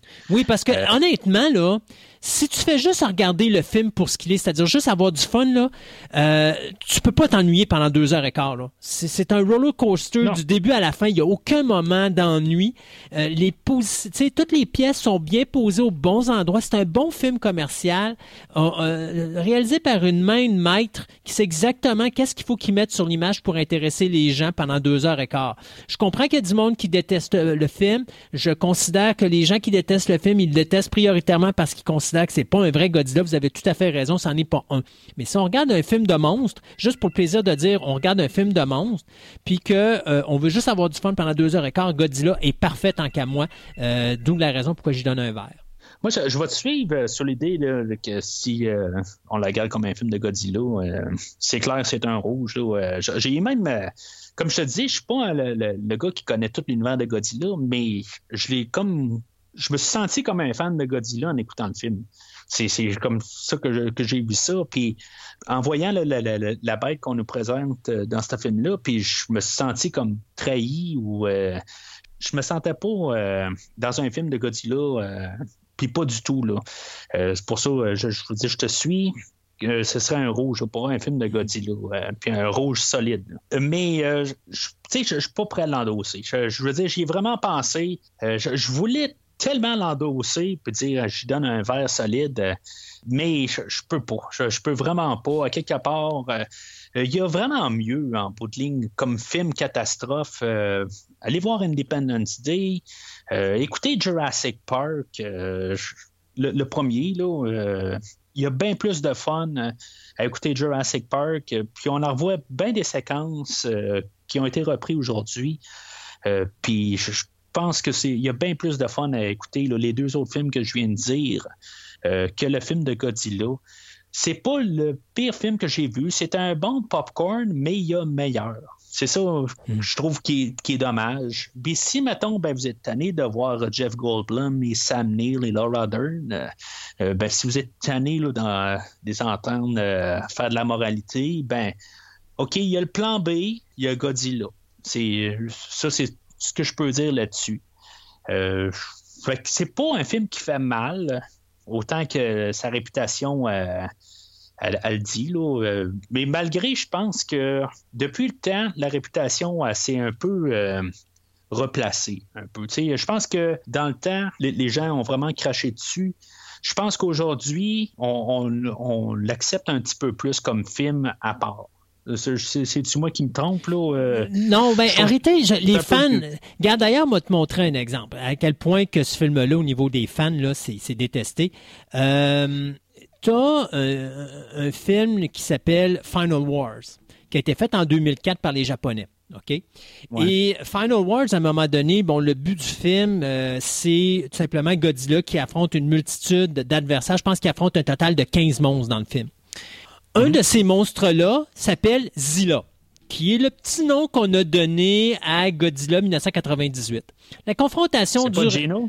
Ben, non, Gino, c'est le thème qu'ils ont donné, mais quand on le met dans le film de Final Wars, on va l'appeler Zilla. Okay. Et la confrontation, si je me trompe pas, dure 15 secondes.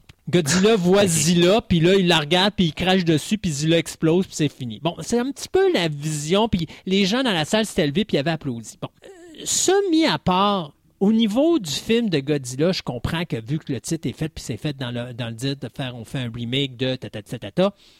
Oui, vous avez raison, c'est une honte à l'univers de Godzilla. Cependant, si on le regarde... Il fait pas partie.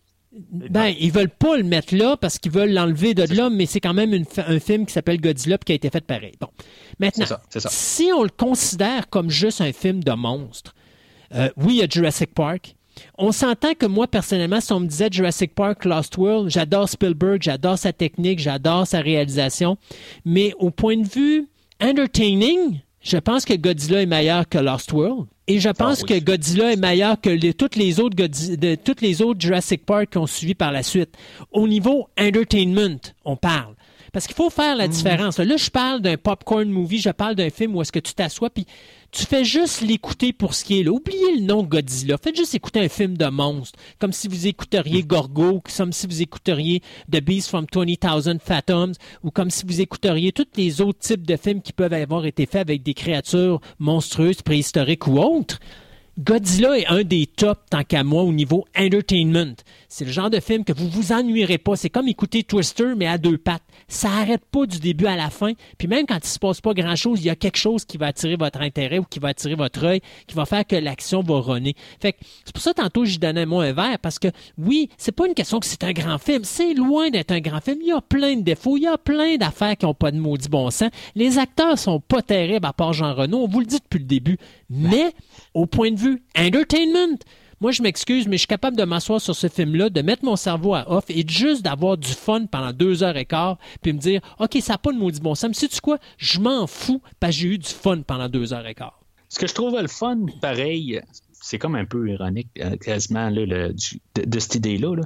Mais le fait que je pense que c'est un film seul... Là, Je pense que c'est une force en soi. Que, s'il y avait eu une suite, je pense que là, ce serait une affaire où je ne serais pas trop sûr de tout ça. Puis je pense que ça aurait terni le film en soi. Là. Mais il y a eu une suite. Oui, il y a eu une suite, Mathieu. Je sais, j'arrive à ça dans 2 minutes. Mais juste le fait là, qu'il est tout seul comme film, il fait... Comme au pire, un film comme Godzilla versus King Ghidorah, il peut quasiment embarquer dans le batch, puis il est juste un film seul, puis il n'y a pas de suite, puis c'est une idée qui a été créée, puis qu'il est mort après, c'est tout. Et moi, tu vois, avec le film Godzilla Final Wars, pour moi, le Godzilla 97 fait partie de la ligne des films de Godzilla. Et... ben, c'est ça que je voulais en venir aussi. Ouais. Je trouve ça comme un peu... Je trouve ça triste, puis je trouve ça non professionnel, si on veut, de la Toho, quasiment, de vouloir quasiment comme cracher sur ce film-là en bout de ligne. Il aurait dû juste comme un peu embrasser, puis embarquer un peu dans... tout, au pire, mieux l'incorporer, puis tu sais, dire, regarde, ça s'est produit, puis tu sais, plus embrasser l'idée, puis je pense que... ils ont manqué le bateau là-dessus. Quand je vois tout ce qui s'est passé par la suite, toutes les tu lis, mettons, sur IMDb, toutes les anecdotes là, sur le film, là, quasiment tout, 3/4 là, de ce qui est dit a été tout placé contre le film. Puis je trouve ça spécial que tu vois tout ce qui s'est produit par la suite. Toutes les personnes qui ont dû s'excuser pour avoir fait le film. Puis il y avait des bonnes intentions en arrière. Il n'y a personne qui a dit on va saboter le travail là, des Japonais. Puis tu sais, il y avait vraiment une belle idée quand même, même si Ron Emmerich, il n'avait jamais vu un Godzilla. C'était ça le but quand même. Tu sais, tant qu'à prendre quelqu'un qui est fan puis qui va peut-être faire une version tout croche d'un Godzilla, ben aussi bien avoir une nouvelle vision puis repartir une idée à zéro. Tu sais, je trouve que c'est quand même une bonne idée. Tu sais, on en a parlé au début. C'est correct qu'est-ce qu'ils ont fait. Ils ont fait ça parfait, mais ils se sont fait tuer quasiment à faire ce film-là. Puis je trouve ça tellement... je trouve ça dégueulasse en bout de ligne. Comment il a été traité par la suite. J'aurais aimé voir Emmerich et Devlin faire un film de monstre qui ne se serait pas appelé Godzilla. Ouais, j'aurais aimé voir la réception des gens de ce film-là, mais que le film ne s'appelle pas Godzilla, qui porte un autre titre. Puis je ne suis pas certain que la réception aurait été si négative que ça en bout de ligne. Ah, ben peut-être qu'il ferait partie du Monsterverse maintenant, ou on n'aurait peut-être pas Godzilla 2014. Non, mais je veux dire, oublie le nom Godzilla, là. Fais ce film-là, mets pas Godzilla dessus, appelle ça n'importe comment. Fais un remake de The Beast from 20,000 Fathoms, là. OK, fais n'importe quoi. Fais quelque chose qui n'a pas un rapport avec le nom de Godzilla, et je te garantis que ce film-là, les gens auraient trippé dessus, puis auraient fait beaucoup plus d'argent qu'il a fait au box-office américain et au box-office mondial. C'est juste le nom Godzilla qui a nu à ce film-là. Si Emmerich avait... c'est ça. C'est carrément ça, là. Oh, mais je suis d'accord. Puis je trouve ça triste, rendu là, en bout de ligne. Puis qu'on a comme martelé l'idée que c'est de la pourriture. Puis on l'a comme martelé par la suite. Je trouve ça comme vraiment triste comme histoire, en bout de ligne. Le fait qu'on lui a donné une suite en série télé pour enfants, puis qu'en passant, d'après ce que j'ai pu comprendre en lisant, ils n'ont pas ramené le personnage de Audrey. Ils ont gardé le personnage de Nick, mais ils ont... Audrey est là. Audrey est là? Oui, ah, là. OK, bon, j'ai essayé de la garder, puis je ne l'ai pas vue. Bon. Non, Audrey est là. Ah, bon, OK. Tu l'as-tu écouté au complet? Ben oui, j'ai écouté les 2 saisons. Je l'ai en DVD, moi, ici. Non, mais écoute, moi, je suis un fan de Godzilla. Alors, excuse-moi, mais tout ce qui existe de Godzilla, je l'ai chez nous, incluant Godzilla vs. Bambi. J'ai tout ça sur DVD chez nous. Puis, tu peux-tu nous en parler un peu de la série? Je veux dire, ça vaut-tu la peine? Je veux dire, j'entends des bonnes critiques sur la série, puis que les critiques sont mieux que le film en soi. Là. Ben, écoute, tu sais, il y a que Hanna-Barbera ont déjà fait une série Godzilla à la télévision dans les années 70, si je me trompe pas. C'était coup-ci, coup-ça comme série. C'était pas... tu sais, je raffolais pas. L'avantage de Godzilla de series, c'est que, d'abord, ça commence exactement là où le film termine. On ramène les personnages de base et on explique pourquoi le nouveau Godzilla est beaucoup plus docile. Parce que quand il vient au monde, la première personne qu'il voit, c'est Tatopoulos.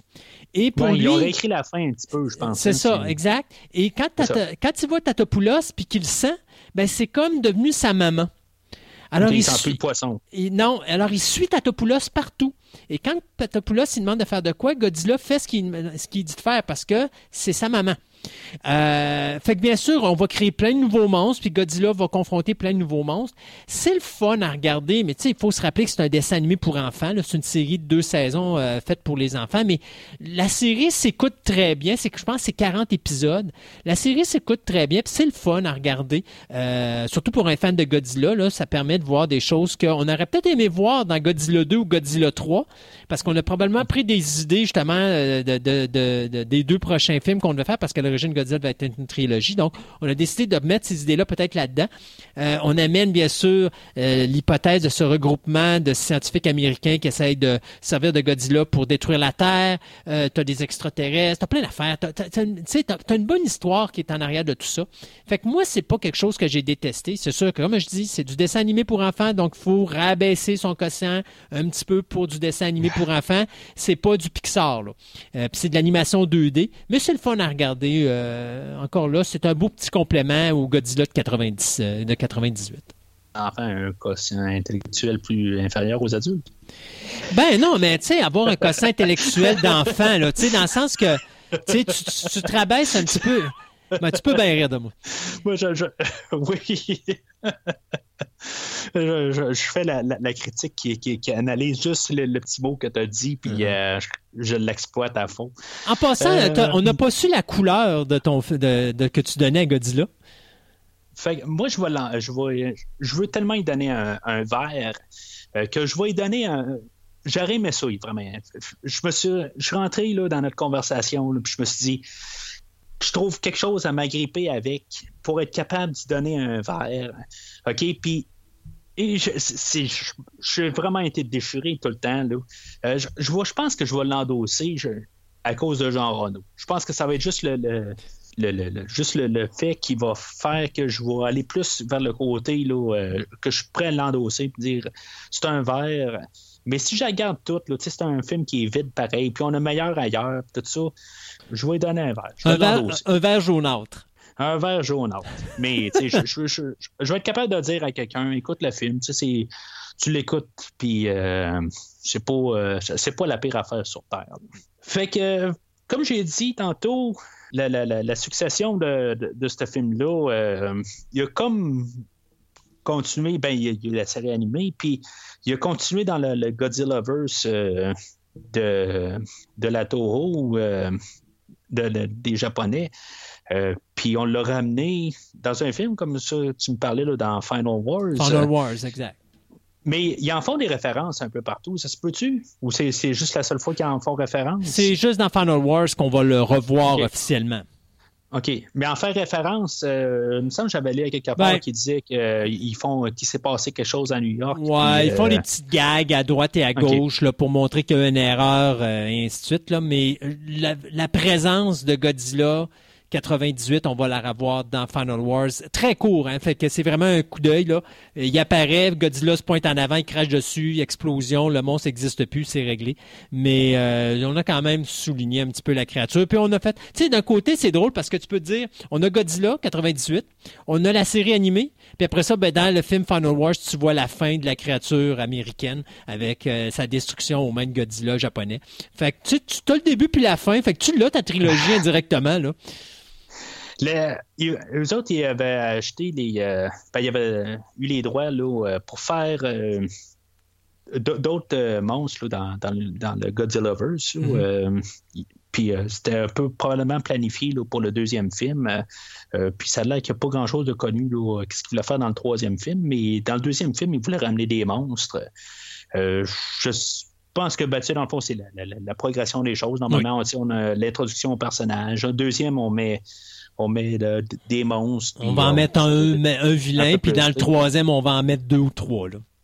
Ouais, c'est ça. Fait que je sais pas, mais comme je te dis, je pense que la meilleure affaire qui s'est produite, c'est négatif un peu, mais en bout de ligne, qu'il y ait juste un film, je pense que c'est correct de même. En bout de ligne, je trouve qu'au pire, tu l'implantes là, dans l'univers, puis c'est un film comme un autre, puis... qu'il n'y a pas de suite, puis c'est correct, je pense en soi. Là. Mais par la suite, la Toho a comme reparti l'univers Parce qu'il avait arrêté depuis 3 ans, il ne faisait plus de Godzilla, puis ça leur a donné là, un boost là, pour continuer leur univers, si je peux comprendre. Sais-tu à quoi servent les Américains dans l'univers de Godzilla? À faire changer des idées aux propriétaires de la Toho de repartir une franchise Godzilla. Alors, quand on a eu le dernier film de Godzilla vs. Destroyer, on avait dit, bon, là, on ne fera plus de Godzilla pendant 10, 15, 20 ans. On va prendre un méchant break. On a fait Godzilla 98 et 2 ans après ou 1 an après, Godzilla Millennium arrivait et la Toho repartait une nouvelle franchise. Lorsqu'on est arrivé en 2004, on a fait Final Wars. On a dit, OK, on arrête, on ne fait plus de Godzilla. C'est terminé, on n'en fera plus jamais. Finalement, les Américains ont sorti Godzilla 2014 et qu'est-ce qui s'est passé? La Toho, on dit, bon, ben, on va repartir notre Monsterverse puis on va repartir des Godzilla. Puis on a sorti malheureusement Shin Godzilla, qui est un autre histoire. Donc, tu sais, pour l'univers de Godzilla, la meilleure chose qui peut arriver, c'est les Américains, parce qu'à chaque fois que les Américains font de quoi, ils forcent la Toho à revenir à la charge puis à refaire d'autres films de Godzilla. Alors, continuez, messieurs les Américains, s'il vous plaît, Hollywood, à nous sortir un Godzilla une fois de temps en temps, juste pour remettre sur le piton la Toho puis leur dire, ben ouais, on n'a pas le choix, il faut repartir des films de Godzilla. Parce qu'il y a une demande, et oui, il y a des gens comme moi et Mathieu qui sommes des fans et qu'on veut en voir d'autres. On n'a pas assez de Godzilla à se mettre sous les dents, alors on en veut plus. Donc oui, ça sert à ça, des films américains de Godzilla. Ça veut-tu dire ça que le prochain film qu'il faut faire avant de sauter à King Kong 2005, il faut faire Godzilla 2000? C'est ça qu'il faut faire? Mon Dieu! Godzilla 2000. Ça, c'était... Hey, si tu me mets sur Godzilla 2000, là, je vais juste bitcher du début à la fin parce que ça a été tellement ma déception. Tu sais, quand tu parles des effets spéciaux en maquettisme haut de gamme avec Godzilla vs. Destroyer qui était le top-notch, puis que tu arrives avec Godzilla Millennium où c'est les premières expériences numériques de la Toho, puis que ça donne un résultat où est-ce que moi, j'avais été voir ça au cinéma, j'étais tellement déçu, puis j'avais, tu sais, visuellement, c'était horrible à regarder. T'es-tu vraiment sûr que tu veux que j'embarque avec toi là-dessus? Ça va être un 2 heures pénible. On en discutera hors honte de voir qu'est-ce qu'on fait. on en parlera. Juste avant de terminer, Christophe, je me demandais juste, toi, qu'est-ce que tu pensais? Là, aujourd'hui, en ce moment, tu sais, on a les Pacific Rim, on a les Transformers, on a Godzilla, on a King Kong qui est revenu. Tu sais, il y en a beaucoup de monstres ou de bêtes géantes qui font de la destruction, puis... Tu sais, on a un quasiment aux 2 ans dans ce temps-ci, là, puis ça s'est vu sur le dernier film de Godzilla, qu'il y a peut-être un essoufflement, ou je sais pas, moi, c'est comme ça que je vois ça. Est-ce que Godzilla 98 aurait peut-être été un essoufflement, là, qu'on a eu justement le méga succès, là, malgré qu'est-ce que c'est, là? Ça se peut-tu que ça a été aussi un backlash de Lost World l'année avant? Non. Dans le cas de Godzilla, le seul backlash qu'il y a, c'est son titre. Ça s'arrête là. Okay, c'est quelque chose que je voyais parce que c'est tellement comme un remake de Lost World à un certain bout là, que je me suis dit, je sais pas. Puis tout dans les critiques, là, on parle jamais de Lost World. Mais je me dis juste que c'est comme quasiment la coïncidence que l'autre film a fait bien de l'argent l'année suivante puis qu'on a un genre de remake à l'inverse, comme... Le tyrannosaure à la fin, ben, c'est comme on l'a au début, puis on a les poursuites là, de Raptor. Mais c'est vraiment, tu sais, je pense que c'est vraiment, comme je l'ai dit tantôt, si tu avais pris le même film, mais tu n'aurais pas appelé ça Godzilla, tu aurais pris n'importe quel autre titre, le film n'aurait pas eu, d'après moi, je suis certain, le même impact. Ouais, mais pas juste le même impact, mais il n'y aurait pas eu la même renommée au niveau du box-office qu'il y a présentement, puis il n'y aurait pas eu non plus l'effet d'essoufflement, comme tu dis, parce que c'est pas vraiment un essoufflement, c'est vraiment une réaction des fans qui ont vu le film une fois et qu'on dit « Hey, c'est pas Godzilla, c'est de la chenoute, allez-y pas ». Puis tu sais comment que c'est, hein? Toi, on a Internet, on a les réseaux sociaux maintenant, tu peux détruire un film en 5 secondes. Tu vas voir la guerre entre DC et Marvel, t'as des gens de Marvel qui vont critiquer un film de DC, ils l'ont même pas vu, mais c'est juste pour faire mal au film de DC parce qu'eux autres c'est des pros Marvel et t'as DC qui fait la même affaire de l'autre bord. Bon, ben, ça marche plus malheureusement du côté de Marvel que du côté de DC, mais ça c'est une autre histoire. Mais l'idée est là, c'est que c'est trop facile de pénaliser un produit avec du mauvais feedback, et Godzilla est victime du mauvais feedback. Et c'est malheureux parce que c'est quelque chose qui... Il méritait mieux que ce qu'il y a eu Godzilla. Mais bon, écoute, il va falloir vivre avec, là. On ne pourra pas changer l'histoire. Mais c'est pas... Moi, je pense pas que ça soit... on s'essouffle des films de monstres. Je pense que c'est juste... Ça s'appelait Godzilla. Il aurait fallu que ça porte un autre nom, puis on n'aurait pas eu le même scénario en bout de ligne. Fait que... je pense qu'on a pas mal... été pas mal partout sur ce film-là. On a parlé aussi beaucoup aussi de sa succession. Puis je trouve que c'est quelque chose quasiment qu'il faut quasiment parler là, parce que ça fait partie du film là, malheureusement. Là. Je pense qu'on a regardé là, le film dans pas mal tous ses angles. Je pense qu'on a été assez fair avec. Puis je pense que on est d'accord sur pas mal tout là, en bout de ligne. Là, fait que ça va conclure pas mal là, ce qu'on a à dire là-dessus. Comme je l'ai dit tantôt, Christophe et moi, on va se reparler prochainement sur des films de Godzilla et de King Kong. On va juste vérifier là, c'est quoi le prochain. Fait que Christophe, as-tu des dernières choses à dire? Non, je pense qu'on a pas mal couvert tout ce qu'on avait à couvrir. Alors, n'oubliez pas de suivre sur Facebook, sur Twitter ou regarder là, la page. J'ai une page... un site internet où vous pouvez aller voir là, tout ce que j'ai fait là, auparavant là, avec le podcast Premier Visionnement. Vous pouvez trouver aussi là, tous les podcasts là, que j'ai fait avec Christophe. Il y a des liens pour voir le site à Christophe aussi là, sur la page Facebook, là, premiervisionnement.com. C'est facile à apprendre. Fait que vous pouvez aller voir sur le site. Pour aller là.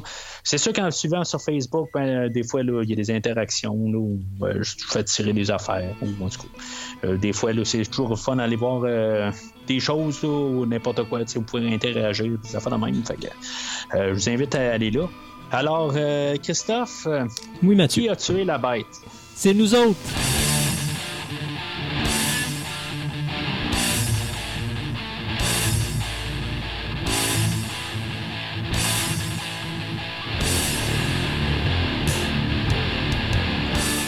Merci d'avoir écouté cet épisode de Premier Visionnement. J'espère que vous vous êtes bien amusés. Revenez-nous prochainement pour un nouveau podcast sur un nouveau film. Les opinions qui se sont dites sont les miennes et ont pour but de mieux comprendre le film et ou trouver un sujet de discussion et non de servir comme version officielle ou définitive du film discuté ici.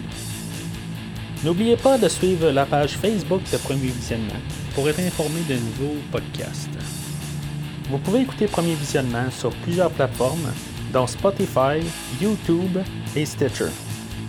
Merci et au prochain épisode.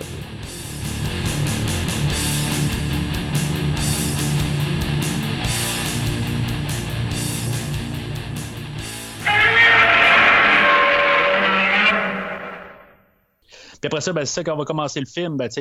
Ça va être générique, le bateau au début. Puis après ça, ça va être l'introduction là, de. Il y avait un bateau au début? Oui, il y avait un bateau. Avec le survivant. Ah non, c'est vrai, excuse-moi. Moi, j'ai écouté la version japonaise. Ça a tout été censuré parce qu'ils trouvaient que ça faisait trop film japonais régulier. Okay. Ah ouais, mais en tout cas. Mais non, c'est pas vrai, je t'ai niaise. Non, mais là, j'étais là comme ils ont remixé le film au Japon. J'aurais pas eu. Oui, le film qui durait 136 minutes américain, durait 36 minutes japonais.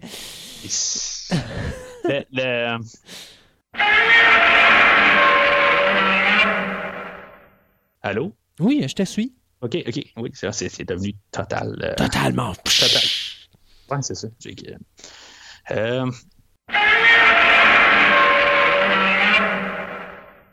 Typique, nos... sacrément, j'avais le nom dans la tête. Là, de quoi, le Totopoulos?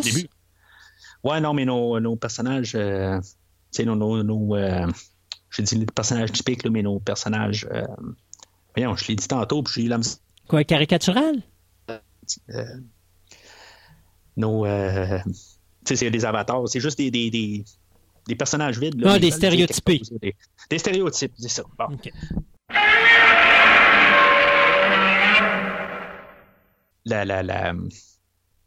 Pas la succession, mais la continuité. Non, pas la ce que c'est devenu, là,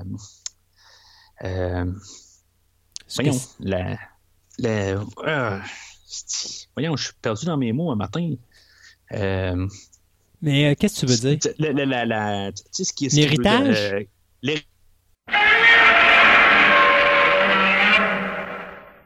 De la Polynésie...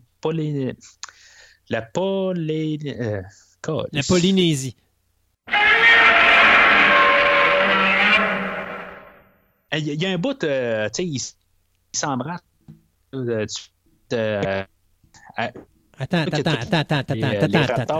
Attends, Mathieu. Mathieu. Attends une seconde, là. Oui. OK, tu vas recommencer ce que tu disais parce que là, ça s'est mis à couper, là, ça s'est calmé. Vas-y.